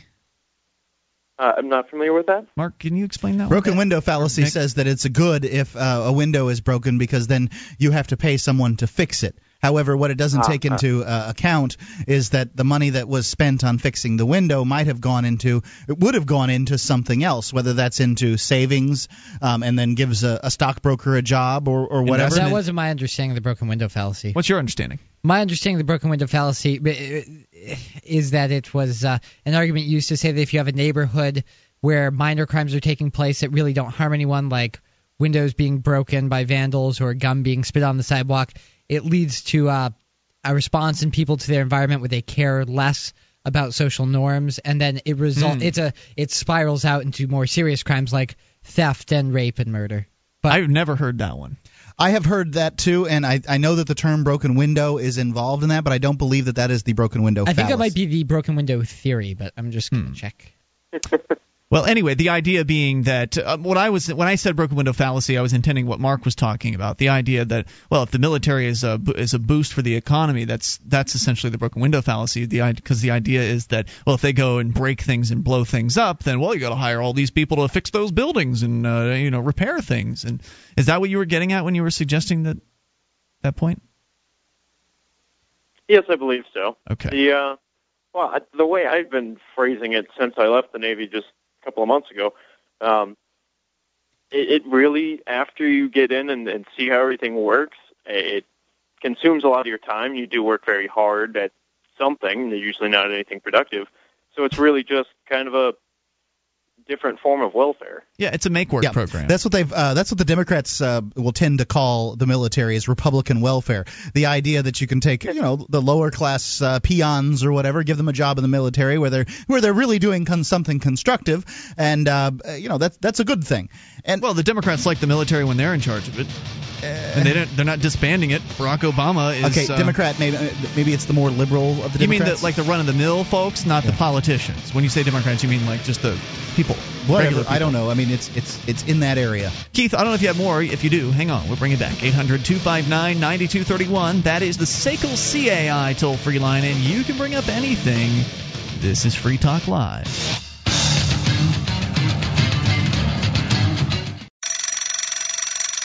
It's time. Wake up. This is just in case you care, and yeah, I'm talking to you. That's my booklet of truth for the people of America and the wake up call for action to save our freedom. Get a copy for you and your friends at yeahimtalkingtoyou.com and get involved with saving our country. That's YA, if you want to be part of the solution. Otherwise, just go back to sleep. You'll adjust to enslavement.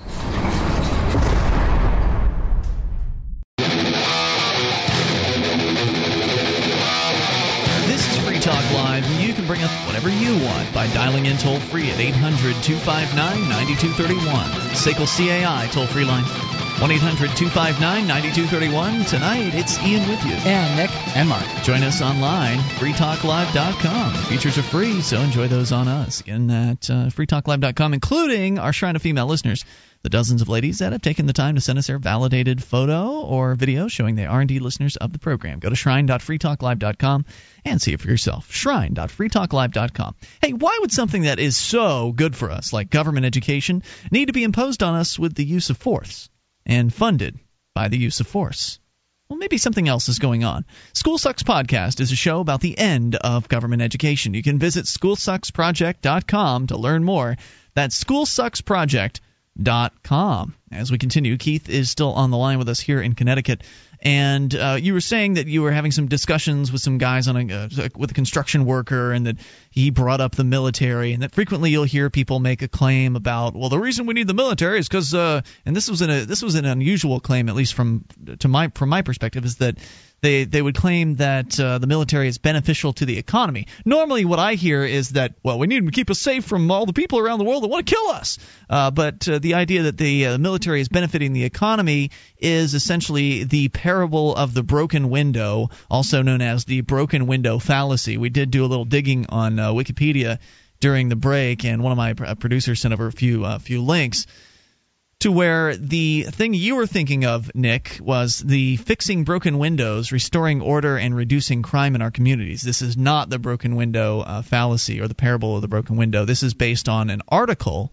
Uh, it's based on an article called, it's a book based on an article called Broken Windows, which appeared in 1982's Atlantic Monthly saying that consider a building with a few broken windows. If the windows are not repaired, the tendency is for vandals to break a few more. Eventually, they may break even into the building, and if it's unoccupied, perhaps some squat, perhaps become squatters or light fires inside.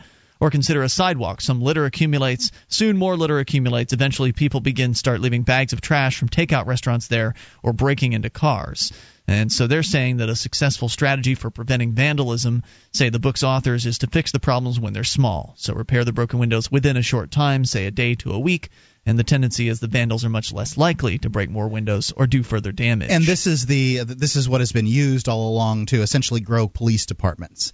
The idea is is that uh, you know if you have you have your beat cops out there hassling people for small crap, you don't have large crap. Large crap.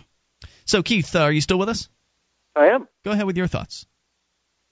Well, his assertion wasn't uh, purely that the military was was going to drive the economy, but definitely that that war is what drives the economy. And then further, he made the uh, the doomsday prediction that you know, what, well, what if we, what if they actually succeed? What if Obama pulls all the troops back? Well, then then unemployment's just going to explode because all these guys are just going to come back and be forced out of the military, which wouldn't happen at all. They just sit here and Yeah, and collect their paycheck. It- right. It doesn't matter if they're blowing things up or not. They're still collecting the same pay. Certainly. Right. And you wouldn't have all the. I mean, the money that is being taken out of the productive economy to cut their paychecks, and much more of it goes to buying equipment or getting that equipment overseas.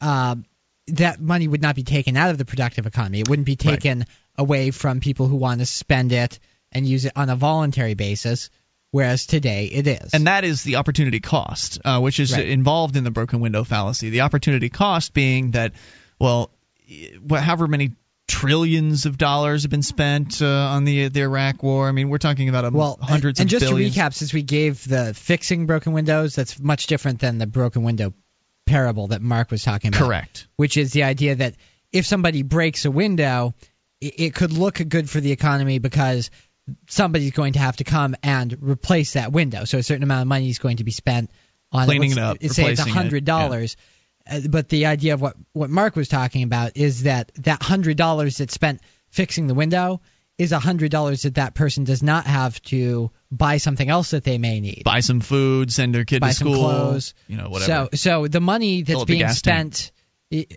on wars overseas or on the military that It's is not- misallocated. right. It, it is misallocated, and that's money that could be allocated here on a voluntary basis by people who are purchasing goods and services in the marketplace. Right, you take the budget of the military, however many hundreds of billions of dollars that is every single year. You take all of those dollars and you repay, you you know, you get rid of the military, you replace, you you put all that money back in the hands of the people that earned it, and then you'll see a tremendous economic boom because then all of a sudden it's being allocated in the for the most part correctly, Of as course. opposed to the way of the whims of politicians. I don't want to make the argument more complicated, but of course it is somewhat more complicated based on the fact that a lot of the money that is spent by the government on military interventions overseas is in fact created out of thin air. created out of thin air. Now that and and, and also um, it is uh, done on the on the come. It's it's borrowed. So what you can see Still the- sucking wait, wait, value. Right, right, right. Uh, that, that what you're saying is true, but what you what is you, you have when you're talking about Bastiat, you have to talk about what is seen versus what is unseen, and what is seen in the marketplace. Especially people who use World War II. Well, we were in a depression. The, the, their limited understanding of history is we were in a depression, then the war came, and we came out of the depression, and that was that was how it was. Well, the, you know, obviously uh, FDR's socialist plans kept us in the depression much longer than we would have had, but then the government sees a reason to ramp up production. Remember, we had horses of the- for the cavalry at the beginning of World War II. Uh, ramp up production of tanks and bombers and things that go boom and all you know helmets and all these things. And they they did it on the come. They did it with war bonds. They did it uh, by printing money. They did all of these things. very So visible. what you, yeah. So what you saw was uh, not it was a real creation of wealth. It really was. But what it did is it created it out of the future by uh, you know robbing people of savings through uh, you know printing the money, uh, future from uh, borrowing the money, and uh, you know all these things. So it was a real creation, uh, you know, for the marketplace. It really did ramp things up in that one particular case. But at this point, doing it again would drive us into, you know, the the it would, it would kill the dollar. At this point, they've milked it for all that it's that it's got left in it, and they gave it to all the rich people that make things that go boom. Keith, any other thoughts? Actually, I have a couple of thoughts for you, Ian. I believe you uh, own rental property, and Yes. I was, uh, as the the worker today was unlicensed, we were actually discussing. Uh, I have a pretty sizable attic, and I've been considering converting this from a two family into a three family. Mm-hmm. And basically, he discussed the option of doing it under the table versus the requirements of doing it uh, legitimately, or basically going and getting the permits and getting paying the extra for the licensed plumbers and electricians and everything else. And I was just curious how you would handle that in your situation because I don't believe that you would bother um, going. getting It, it's a tough to, call. Uh, it depends. Uh, I remember the the house that I used to own down in Sarasota, Florida. I discovered after I bought it that it had been added onto without having the the uh, the permits pulled for that, so that had an entire extra couple rooms on the side. Are you telling me you managed to buy this without Yes. the government letting you know that that, that unlicensed people had added on? That's unsafe. and it put me in a real uh, bad position because I had wanted to uh, to change the roof. I'd wanted to put a pitched roof on it because there was a lot of pooling water up uh, up on the top of this flat roof that it had. It's kind of a ranch style. but it, house. ne- it never had a problem. I mean, they, they do have flat roofs in this world. Oh no, it it leaked when I first moved in there. Okay. Yeah. But you can you can make it so it doesn't leak. There are flat roofs that don't leak. I, under- Most I of them don't. understand that. I was looking at options as to uh, to what to do, and I could not put a pitched roof on that house because of the add-on. If the government were to come over and first they're going to see you putting the uh, the roof on. There's no way you can avoid that. Uh, making changes in your home is probably safer, so I'd say go for it. More coming up here. Uh, we can talk about additions on homes in a moment. Free Talk Live. We wouldn't be where we are without our amplifiers. Their $3 per month helps us spread Free Talk Live and gets them access to perks at amp.freetalklive.com. This is Free Talk Live. You can bring up anything. Dial in toll free at 800 259 9231. That's the SACL CAI toll free line. We'll talk about teaching cat tricks and economics all in the same hour. Anything goes. Uh, so 1 800 259 9231. You can join us online at freetalklive.com. We've got various different ways for you to listen to this program online. We've got uh, live streams, broadband, and dial up versions, webcam. Plus, we've got listen lines, which allow you to listen to Free Talk Live anywhere where you have a phone that can dial long distance. Go and get all the details over at listen.freetalklive.com. That's listen.freetalklive.com as we continue here with your phone calls. Uh, oh, actually, wait a minute. Uh, there was something I think that uh, that you wanted to add to the discussion that we were having earlier, Nick, and I. I, I don't even know what the discussion is you're talking Yeah, I about. Take the know. call. I guess I guess not. Must not have been that important. Good job, talk show host. Let's go to Brett in Indiana. You're on Free Talk Live. Hello, Brett. Yeah, how you guys doing? Yeah. Um, I was kind of, I guess the question I had is about uh, uh, handling uh, like discussions with people about how you know they get so bent out of shape when you try and talk about like some some of the like bad, bad ways cops go about doing their jobs and stuff, like trying to push other people around and everything. Just 'cause I had a I had kind of like a run-in with some people a couple weeks ago. Like you know, I know I know some people that are like police. Like one of my best friends is a cop down in Indianapolis. Mm-hmm. My brother and uh, my brother-in-law is actually running to be the sheriff here in the here in the county this year. And these guys, you know, these guys just you know, I was trying to point out these uh, you know how sometimes the cops they just go in they uh, you know sometimes they'll just kind of try and show their power over all of us and everything Sure. and how you know because uh, what had what had happened it was uh, I was at work this a couple weeks ago, and uh, you know I'm I work at you know I'm a security guard and you know I it's just the local jail is just right down the road and there's cops go down the road all the time, and somebody was coming into work and they just happened to get pulled over by a cop, you know I see it all the time. And, and I you know I looked down and started doing something else. All of a sudden I look back up and there's three cop cars are pulled you know got the lady pulled over. And I kind of, I figured, you know, well, I'll take this as an advantage to try and, you know, say something about it. I pulled out my cell phone decided to post something on the, like, my Facebook about it, saying, you know, oh, this is just probably the cops showing, you know, showing sign of power over this lady, and, you know, probably this, probably, you know, it's just a victimless crime this Yeah. lady did, probably just caught speed and everything. And Right. Was it people- necessary to bring Right. out three cars for this? Yeah, that's what I was kind of pointing out. And uh, you know, this is obviously this lady is just a victimless crime, and all of a sudden, you know, there's why do three policemen have to show up and you know have their lights flashing behind this lady, you know, and there's people, you know, just jumped all over me, just saying, trying to make it sound like I hate the police and everything, and I'm just trying to say, you know, no, you know, sometimes cops do this, you know, I'm trying to get it through their head, and they're just trying just calling names and just getting all bent out of shape and everything. You know, there's there's not much one can do about the the name calling aspect because many people who uh, want to have you know have have their arguments for big government really do resort to ad hominem attacks and they don't go for logical uh, points. Right. I mean, I think you can make the point that it's not the police officers you necess- you have a problem with; it's their actions in this case. I think that's it. The best thing you can try to do to to sort of diffuse that argument. But I would agree. Yeah, no, I mean, I would agree that this kind of thing does go on, and it is a problem. And there are some people out there who are going to rush to the to the defense of the cops when it's not appropriate. Not No. that all police officers are are doing this and intimidating people, but there are many out there that do, and I, I think it, it can be difficult to make that point to some people because they've been taught to regard all police officers as heroes instead of just people like you and me. There's Right. some good ones, some bad ones. That's a big problem. Uh, now, are you saying that most of the people you were getting these uh, pro police responses from were related to or actual police officers, or were they just Um, people that? most mostly because one one of them, uh, like my best friend, who's the who's the who's a policeman down in Indianapolis, he was really kind of getting bent out of shape. He was trying to say that you know that I was trying to say all these police are bad, and he finally just gave up on the debate.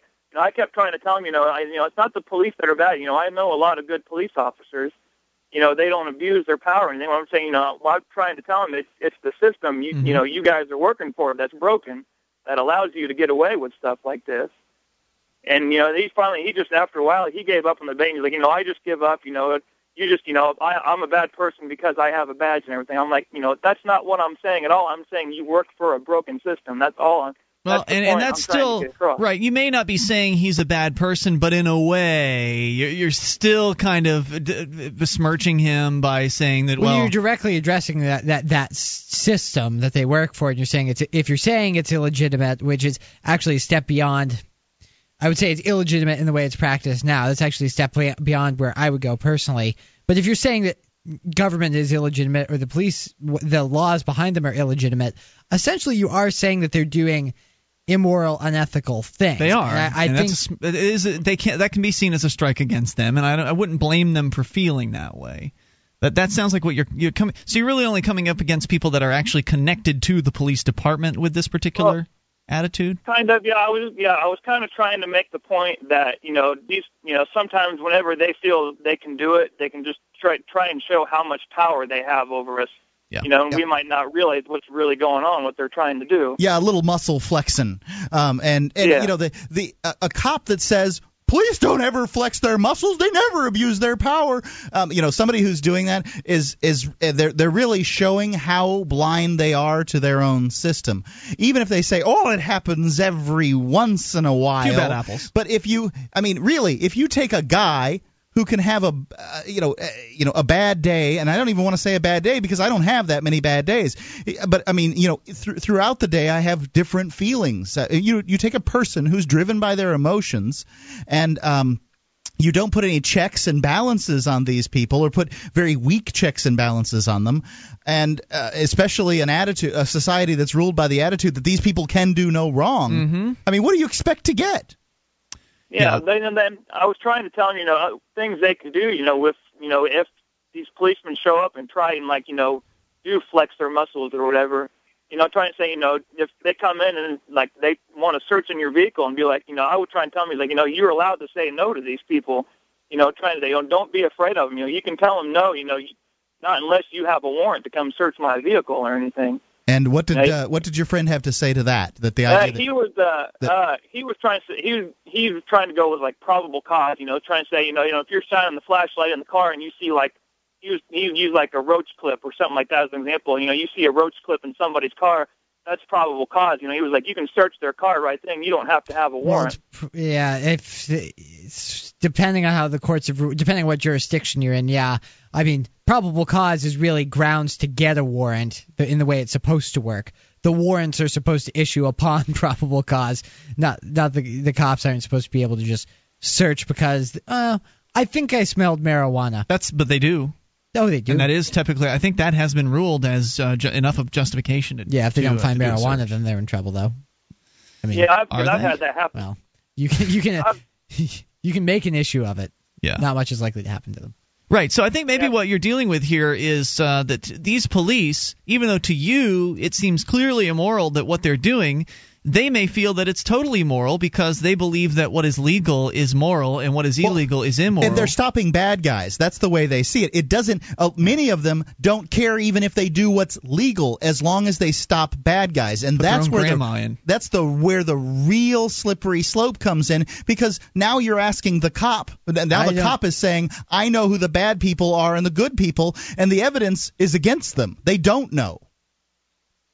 Right, because you know I've tried to tell him. You know, one one lady jumped in in the conversation and was telling me about uh, her ex-husband, saying you know the cops have pretty much harassed them, like you know, like more than one on one occasion, saying you know they, you know, just repeatedly asking them all these questions, trying, tr- you know, just swearing up and down that they that they you know they had pot on them or something like that, or were doing something that was illegal, and you know they didn't have all this stuff on them. They had, like they held them. I think she said for like two like questioning them or doing something for like two hours with them one time. It's a small No, I- price to pay for a safe society, citizen. you know, the, you're going to obviously have more.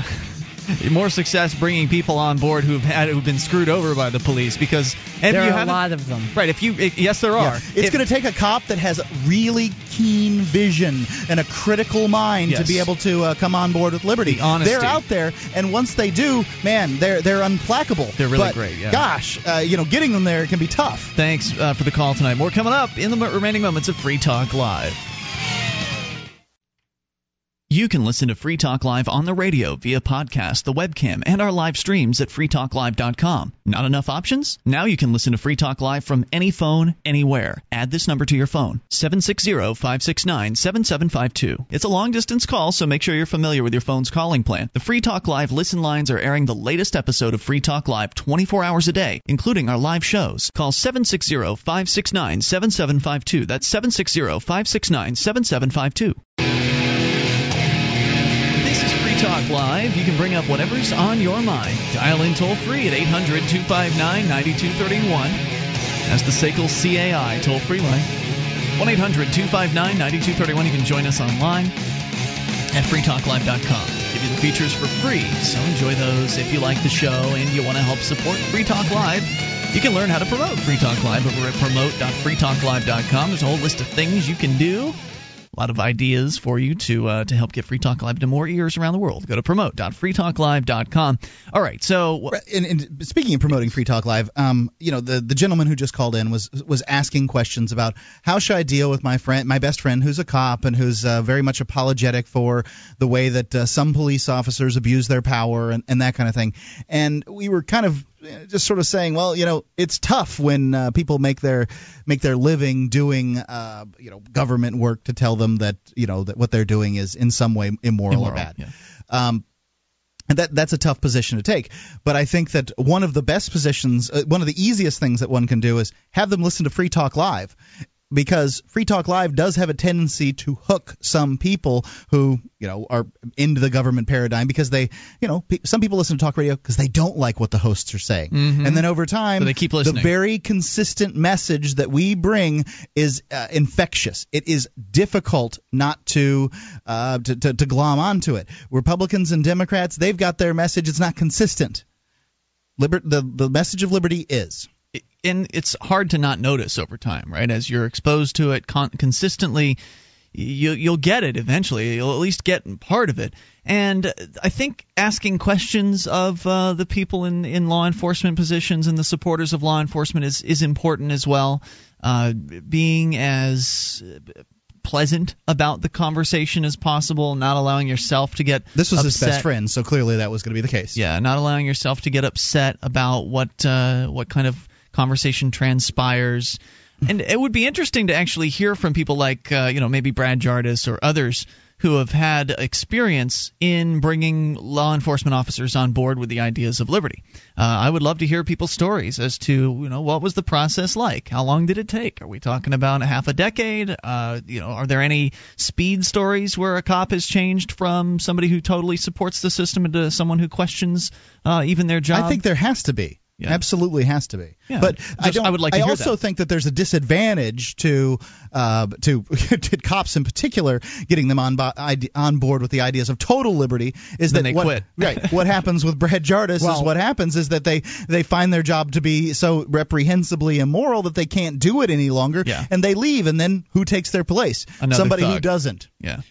Right. Uh, that would be the what would happen if they adopted the complete liberty standpoint, which is something that I have not even done. So Right. Well, now you don't even have to do a complete liberty. You just you just have to get to the point of where you can't handle the, the immorality of the job. Oh, there's anymore. certainly I, I would have a difficult time being a a police officer. Of course, you could just not enforce those laws and see if it gets you, fired. You could, but yeah, the but you're problem just probably not going to get it's it's you get promoted likely in the police departments for a lot of reasons for busts. And who's easier to bust? Kids with pot or drug Mm-hmm. Yeah. dealers and things like that, or murderers, rapists, arsonists. Those people are hard to find because they're they're not nearly as common. Well, plus we had Officer Liberty calling the Plus, show. they don't for, make money for the uh, department. Oh, yeah, certainly. Well, You're probably not going to get promoted if you take that tax. You might be able to hold on to your job if Perhaps. you enjoy doing it. If if you have gotten past the uh, the initial rookie phase of getting past the uh, what do they call it? When uh, when the Probation. government uh, yeah probation and then you get the tenure or whatever where government can't for there's an initial phase of a year or however long it is and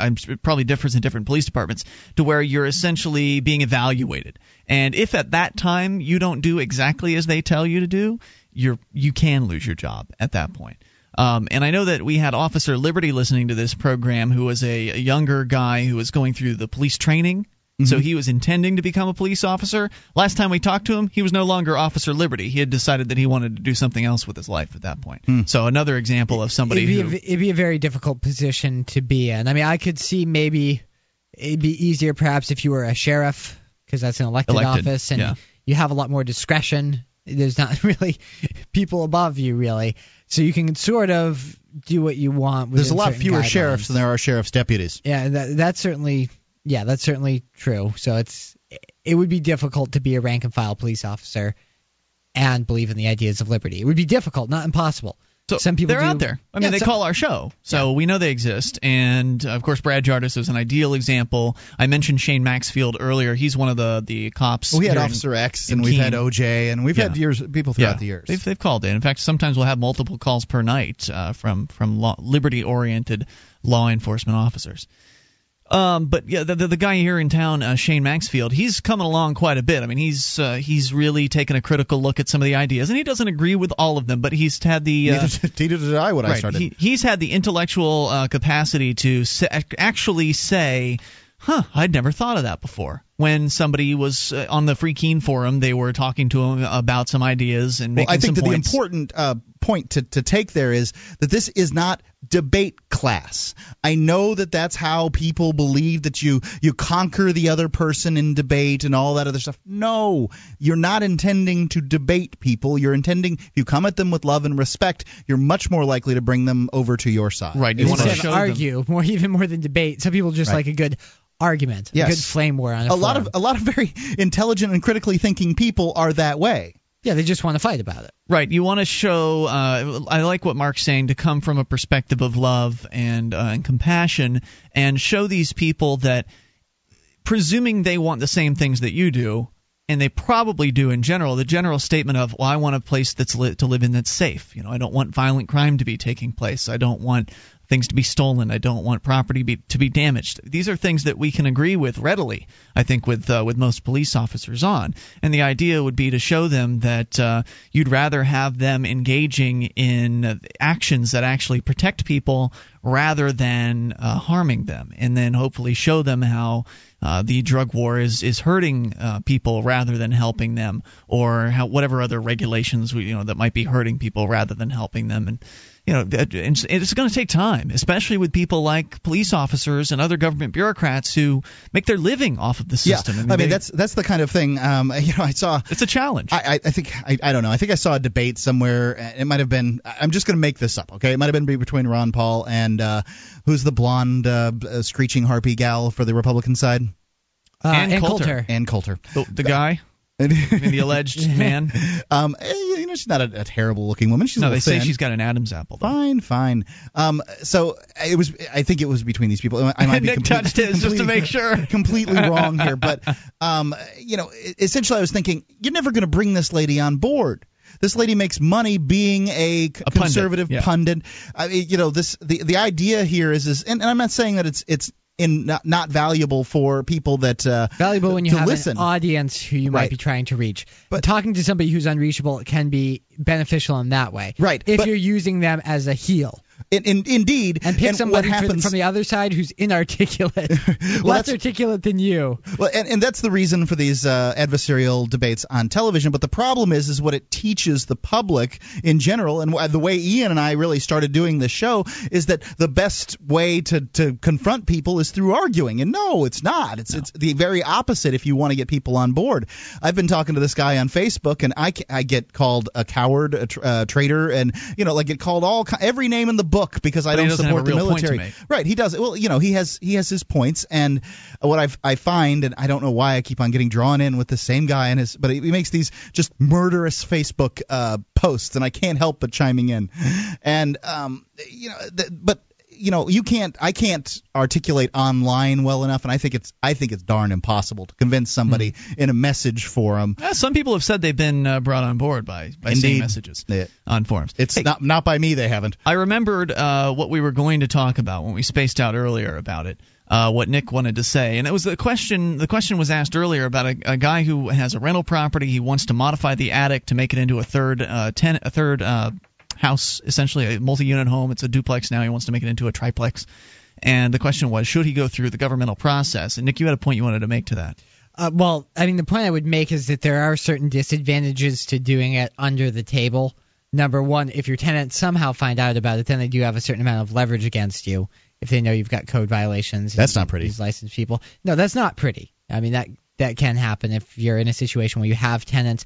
I don't think it's a big deal if you're making renovations to the inside of your own home. Uh, Yeah. You know, you don't have other people that you're renting that to that are going to maybe pick up on that and possibly rat you out. You're also not in a good position if, for whatever reason, the city finds out about it, especially if you go to sell a property. Sometimes code enforcement will catch it if they do an inspection. Right. And the worst the worst case would be that they'd come in and have you tear it all out. That could Right. happen. Right, and you're also, I mean, your your insurance company might want to know whether that work is licensed too, and if you're not going to insure for the extra value that you've added to that to the house, you may not be carrying adequate insurance either.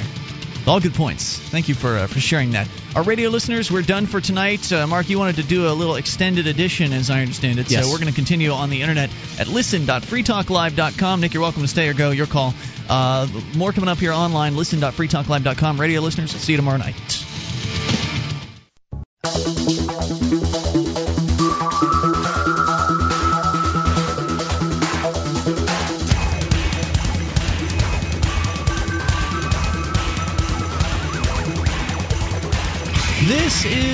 Free Talk Live. It is the extended edition of the show. And we are internet only. So you can actually say shit now, and it's okay. Gosh, why would I want to do that? Well, the guy earlier said it, and we, Oh, we didn't hit the dump button. I, I probably shouldn't have even mentioned that we didn't hit the dump button. Probably should have just let it fly. Well, that it's clear that way that it is a, uh, a made it. fleeting Yeah, we- expletive. that it was, Was not intended. to be done or something like that. Um, you know, what are you going to do? And you can also, also always point to the fact that the board op did not catch the break um, later on in that sh- that same show. Well, it wasn't the board op's responsibility. It was my responsibility. Why is that? Are Well, you saying it's- that? I it's mean, my responsibility to operate the dump machine? They they have it too, though, right? They have it there, but he's busy doing other things. I mean, he's answering phones. He's Well, you, you, screwed up and he screwed up, so it's a you know it's It's a fail safe.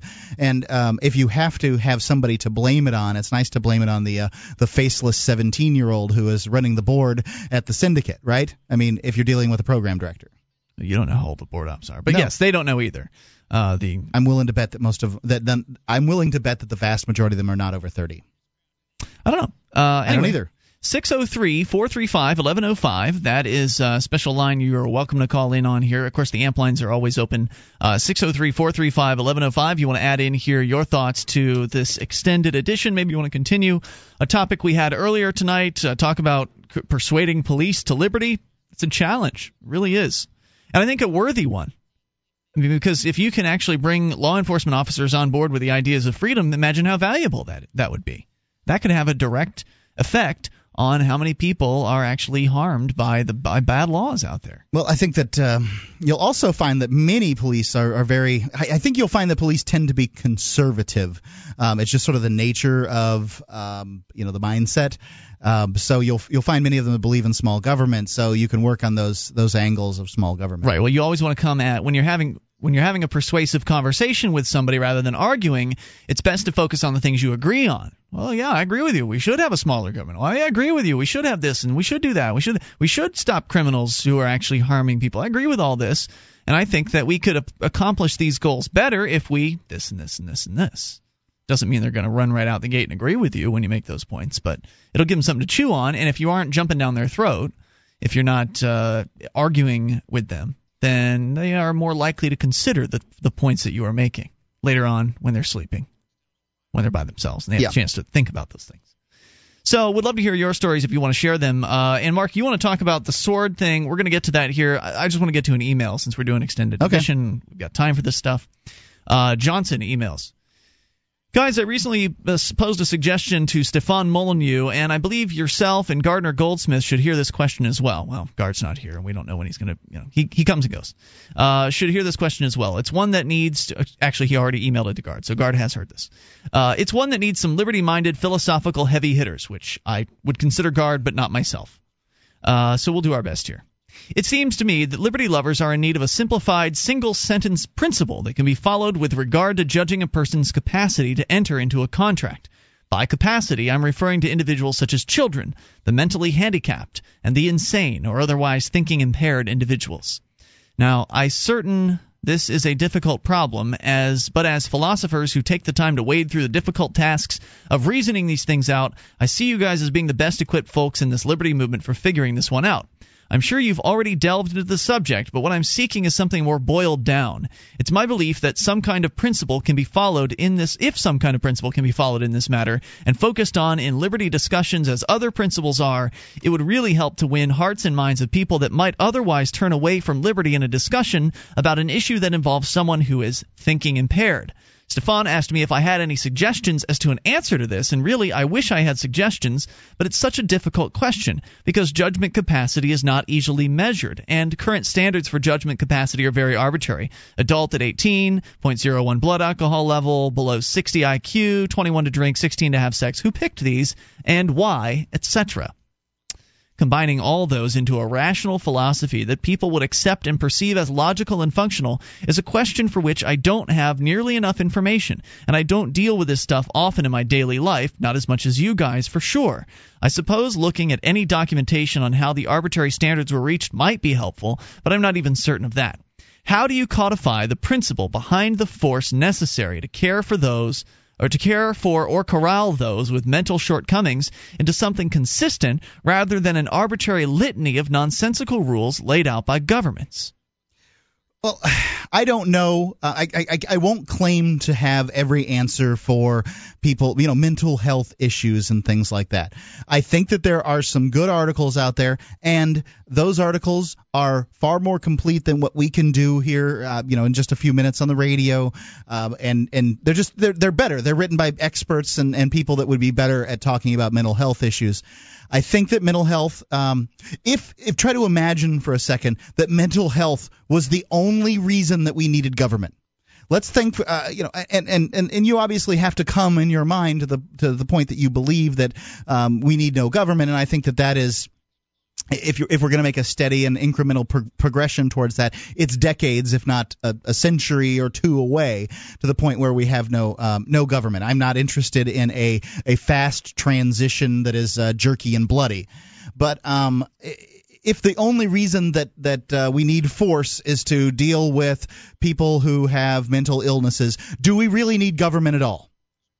And Well, I think the answer to that is no. No. If the only re- if the only reason you need institutionalized force is to deal with the mentally ill, I don't think you need government at all. Because the problem with it is that um, the government will label all kinds of people mentally ill that are not mentally ill, Yes. and um, and then it will We've take away that. those people's freedom. That's what happens with I mean kids in school. It and happens all, all the place, time. Forcing drugging people. You know, I think the answer to this just isn't going to be satisfactory to a lot of people. Least my answer, and I am, you know, not an expert. I don't consider myself a uh, philosophical heavy hitter. But I would say the answer to this is that these are real issues and they are legitimate concerns. The idea of, well, you know, at what age can someone sign a contract? At what uh, mental capacity? How does one determine these things? It would seem to me that the best way to deal with something like this would be to, I know it sounds like a cop out, but let the market decide. And that could mean different things. It could mean differing standards.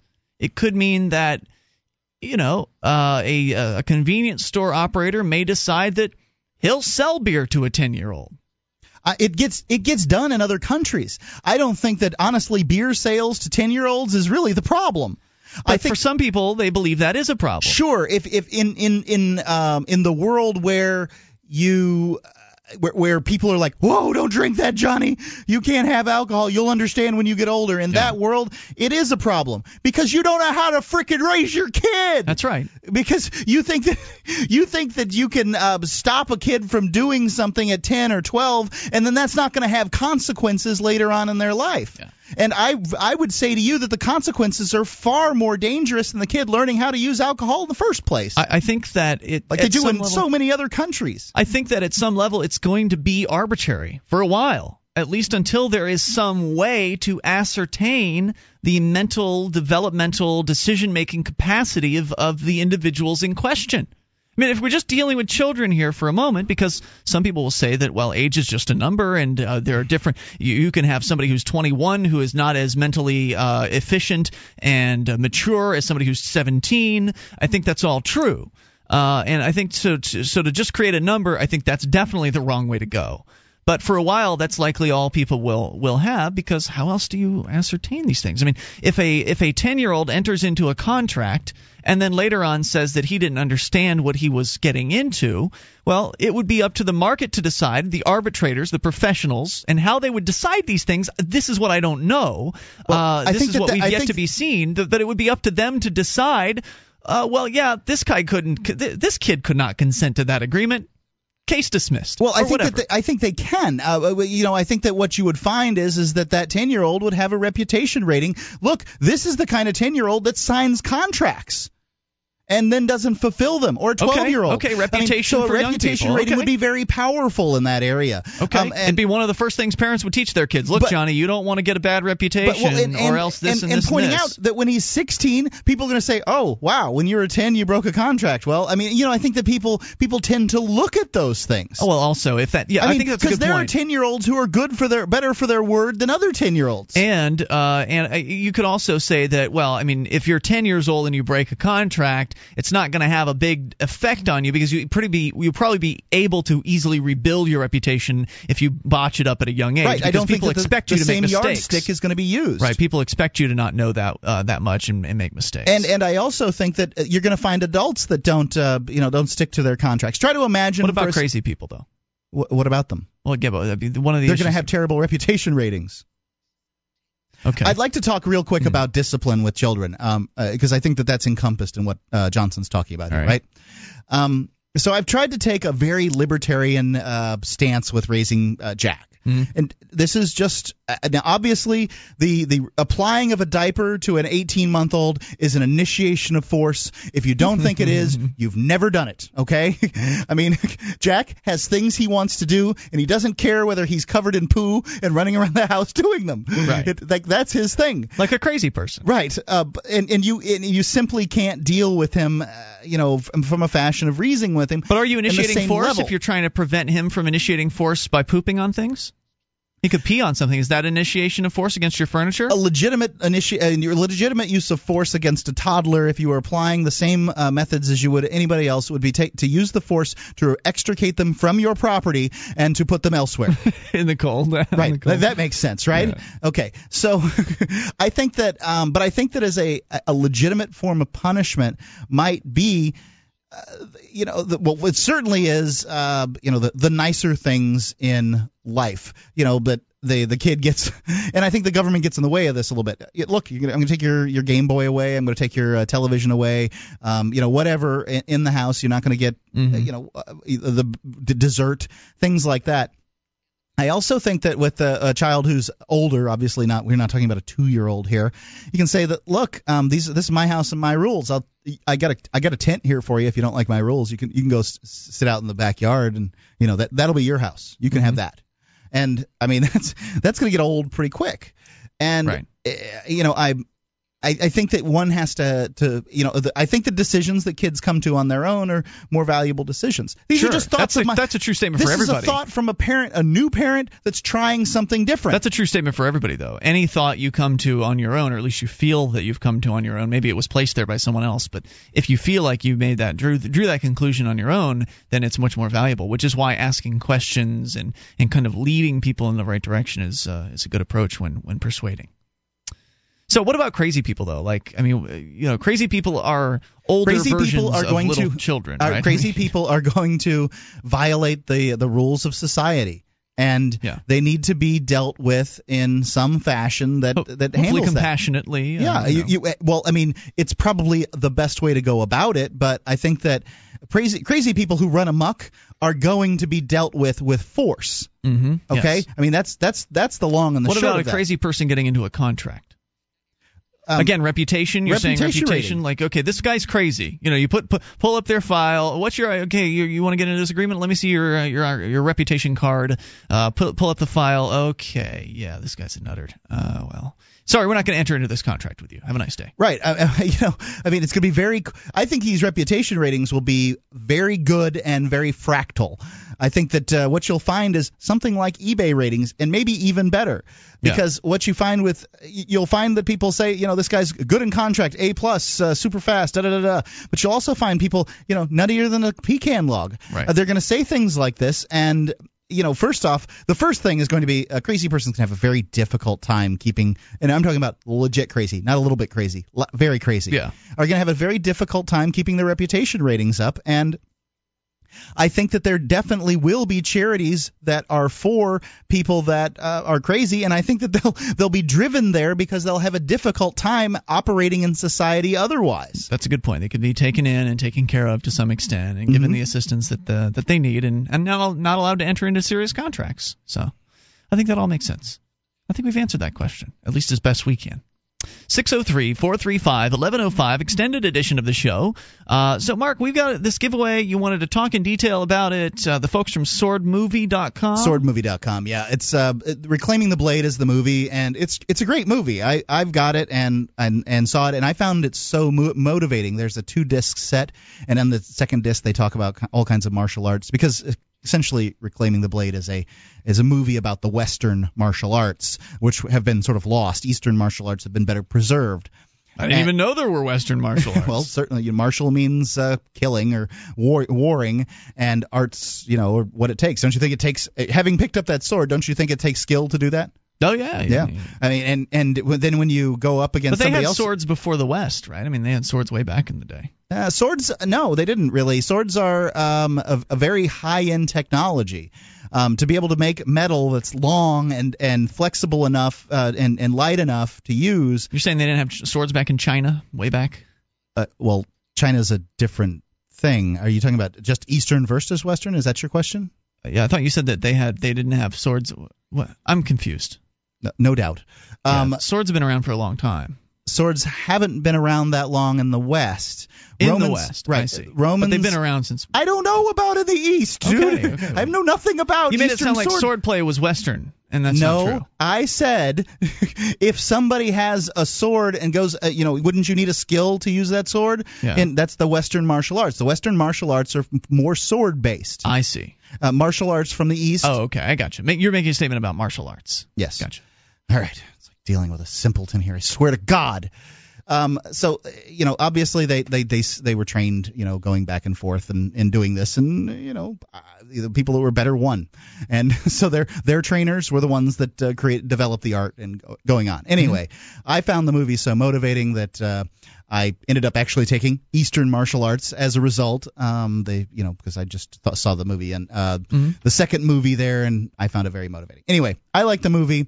Besides that, we have to give away um, one sword and two lightsabers, and so I thought we'd talk about those things. And in the process, we're going to do it through our updates list, which benefits Free Talk Live. It's good that uh, people get on the updates list and you know find out whatever it is that we're announcing, whether it's to, to go vote or whether it's to uh, you know we're adding stations or you know there's something their new archives up, all that stuff we we announce through updates. But we're going to do the contesting through the updates, um, so that a people that are you know involved in the show can uh, more involved in the show will have a better chance of winning, and b it builds our updates list, right? There you go. Okay. Exactly right. So, So- updates.freetalklive.com is where you can go to get signed up if you are not yet on the list. Right. We just kind of tickled this, and I really kind of wanted to talk about it a little more, um, little thorough, a little more thoroughly. And so we have to give away. Um, I don't know specifically which sword they're going to be giving away. I know that it's just a real sword. Okay, so we're we're not giving away the one that's in this studio. No. Okay. No. Uh, we have we have one that they're giving away, and um, we've got the lightsaber here, and we've got uh, the yeah, sword here. We've got two well. lightsabers they're going to give away, and uh, one sword. And basically, you know, you sign up for the updates list on the day that we decide we're going to send out something. You'll have, uh, you know. 48 hours or something like that to Mhm. return the the number that we're thinking of kind of thing i'll actually i'll have uh, them come up with the number i'm not going to do it I see. and um, then you know the, the people the three people that get closest essentially the the one person who gets closest is going to get the big the big grand prize the, Right. the sword which is I think it's like a thousand dollars online for one of these swords. It's amazing. Um, they have you know 500 to a thousand. I can't tell you which one it is, but it's going to be like a real sword. Um, it's a real sword, right? It's a replica of the swords they found on people. You know, these are real swords. Yeah, it's And- not actually an actual sword. It's just a replica. What do you mean an actual Well, it's sword? not crusted with blood or something like that. Right, but but it is a real sword. Yeah. It'd probably be worth a lot more. Than I could stab you with it if uh, You kill could. you with. Yeah, I You mean could. this, this is a killing blade. It is not the kind you buy at the fair that costs forty dollars. No. that will break when you hit hit it somebody with it. Mm. Not to say that that won't kill. Um, so anyway, real sword, amazing thing um, to hold in your hand, and uh, it's really something. Yeah, put it up on your wall or something like that. Yeah, it's good for that. It's it really is the kind of thing that you could put up on the wall and then take down and show people. It's it's pretty impressive. Um, you know, this this is this was the highest level of technology at its time. All right, cool. So people can get on uh, the list at update stuff, freetalklive.com. And when did you say that's going to go down that contest? I think I'm going to do it near the end of the week. Um, this week? Uh, yeah, maybe maybe the beginning of next. I'm, I'm not going to stick myself to it. I, whenever I f- darned well feel like it, so you better get on the list. I could do in the next five minutes. You know, Yeah, I see. that kind of thing. So, um, Yeah. you know, what, whenever I darned well feel like it, okay, it's going to be in the next couple of weeks. Um, also, let's talk about the lightsabers. They're cool, man. Yeah. There's two. There's two lightsabers. sounds. These are the FX Force FX lightsabers, and they're like 120 dollars retail. For a Star Wars fan, this is a must-have. Yeah, when you turn them uh, here, it makes noises, so I'll get it. It well, I don't know how well the microphone's going to pick it up, but we can see. It's worth a it's worth a try. I know where the speaker is, for God's okay, sake. all right. All right. Still kind of okay. He's going to turn the lightsaber on. For those of you watching on the webcam, you saw Mark swinging it around earlier tonight uh, during the break. Yeah, that did come over. Of course it did. Yeah. Now I got to try to swing it and make it keep the Don't thing. hit yourself in the face there. Well, normally when you swing it around, it makes a wow wow wow noise. There it is. Oh yeah. the- Anyway, it's not really coming It out. makes it goes wow wow, and then when it hits stuff, it goes. Yeah. It makes the right noise. Anyway, It's, they're the they're sounds are totally cool. awesome. The, right? s- the sounds are cool, but the the light part is the coolest part to me. Well- like you want to be outside in the dark yeah, with this thing. it's on. really great in the dark, and uh, apparently the y- y- it says all over it. Don't you not bang against other things. Do not strike with oth- with with stuff and like that. But it's the, blade is made out of stuff that handles striking. Obviously, you wouldn't want to really whack the hell out of each other. Yeah, I'd be um, afraid to with do it, especially if I paid 120 dollars for it. Indeed. Well, um, you know, I, I can tell you that uh, Star Wars geeks use these. I bet they do. Yep. So and That's just a CYA. Hey, don't hit this against things, or else it'll break, a and we're not yeah. going to replace it in a warranty. You know, right. That's, that's what that is. there is no warranty for this uh, for Right. whacking it, uh, um, you know, whacking stuff with it. Right. But they're they're really, really, really, really great. The one we've got is the the Count Dooku one, but there's no guarantee as to which one you'll get if you win the contest. Hmm. They're going to give you which one, ever one they feel like. You better hope you Look don't a end gift up with horse the, in the mouth. the little Yoda one. Yoda's a badass with that thing. What are you talking about, yeah, but he's, man? he's he's a foot tall. so All right. still whips some ass with that Yeah, thing. as I sorry. recall. Yoda doesn't uh, motivate me. Well, I, I'm not. A, I'm not a huge Star Wars fan. I've seen the movies. I enjoyed the films. You're I'm not the per, the perfect age for a Star Wars fan. Well, why not? I would have been what six when the the the last movies. Yeah, but I think that out you- '86. I I think that it's people in my age group that are really really into it. Yeah. They were there Born when the first one came out. Yeah, you'd have been seven or whatever. Six. Yeah. Six when the when I saw it, came it was amazing. Uh, Nothing like it had ever occurred. You had Terminator and all these other things that were going on at the same time when you saw this stuff. But uh, you know the the incredible expanse of time between the the first one and the second one and the third one. There were two years, by the way, but it seemed like so long. Hmm. And uh, you know it it. It's just it's very motivating. You'll find the Star Wars fans tend to be my age, not your age.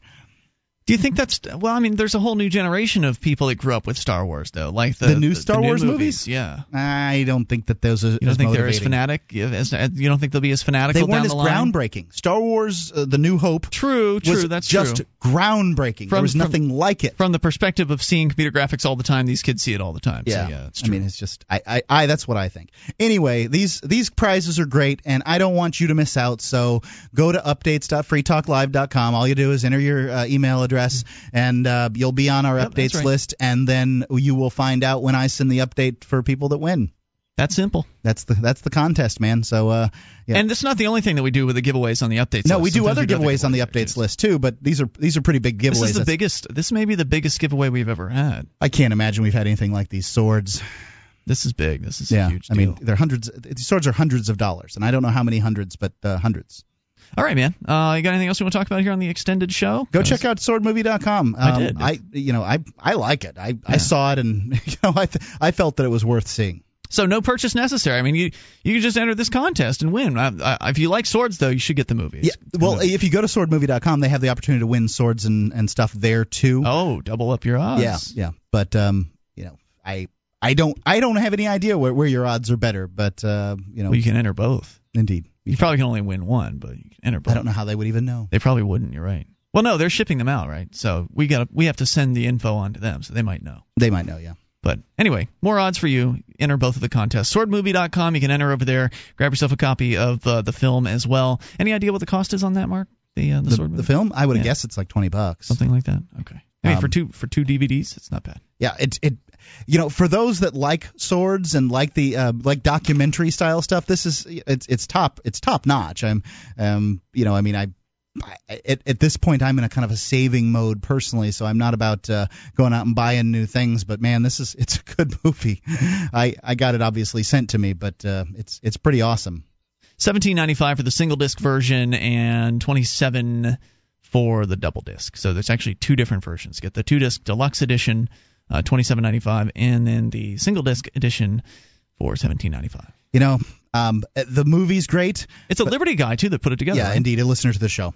Um, oh, even cooler. The second uh, the second CD I think is worth it. Um, for ten dollars, I I felt the, se- the there's there's That's the so bonus- much bonus stuff, stuff. on the second CD um, that they, they couldn't put on the first one, including this. Uh, it's really really kind of cool uh, part where they're they're talking about. Uh, Essentially, an aerobics martial arts class based around lightsabers in New York City. it is awesome, dude. It's awesome. I watched it three times through. Wow. I just found it so cool. Um, right. I mean, you know, somehow these people didn't un- end up looking like dorks.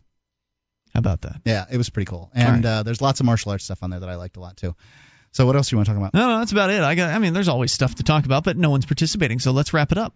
All right, Let's man. head on out of here. We told them about the updates list. They should get on it as soon as you should get on it as soon as you possibly can because, uh, well, you're going to be playing this thing out as soon as possibly the end of this week. Yeah, I'm so thinking maybe next week, maybe yeah. the end of this week. Uh, Do, I, I think I want to take this um, the same um, the the same podcast and stick it on the end of Saturday night show because more people listen to Saturday t- too. Is that true?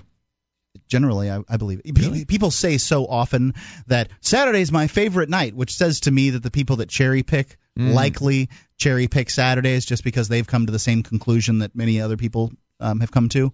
So, do, do you know what I mean? Like, there are lots of people that don't have 18 hours a week to Sure, listen to Free sure. Talk Live, but they like it.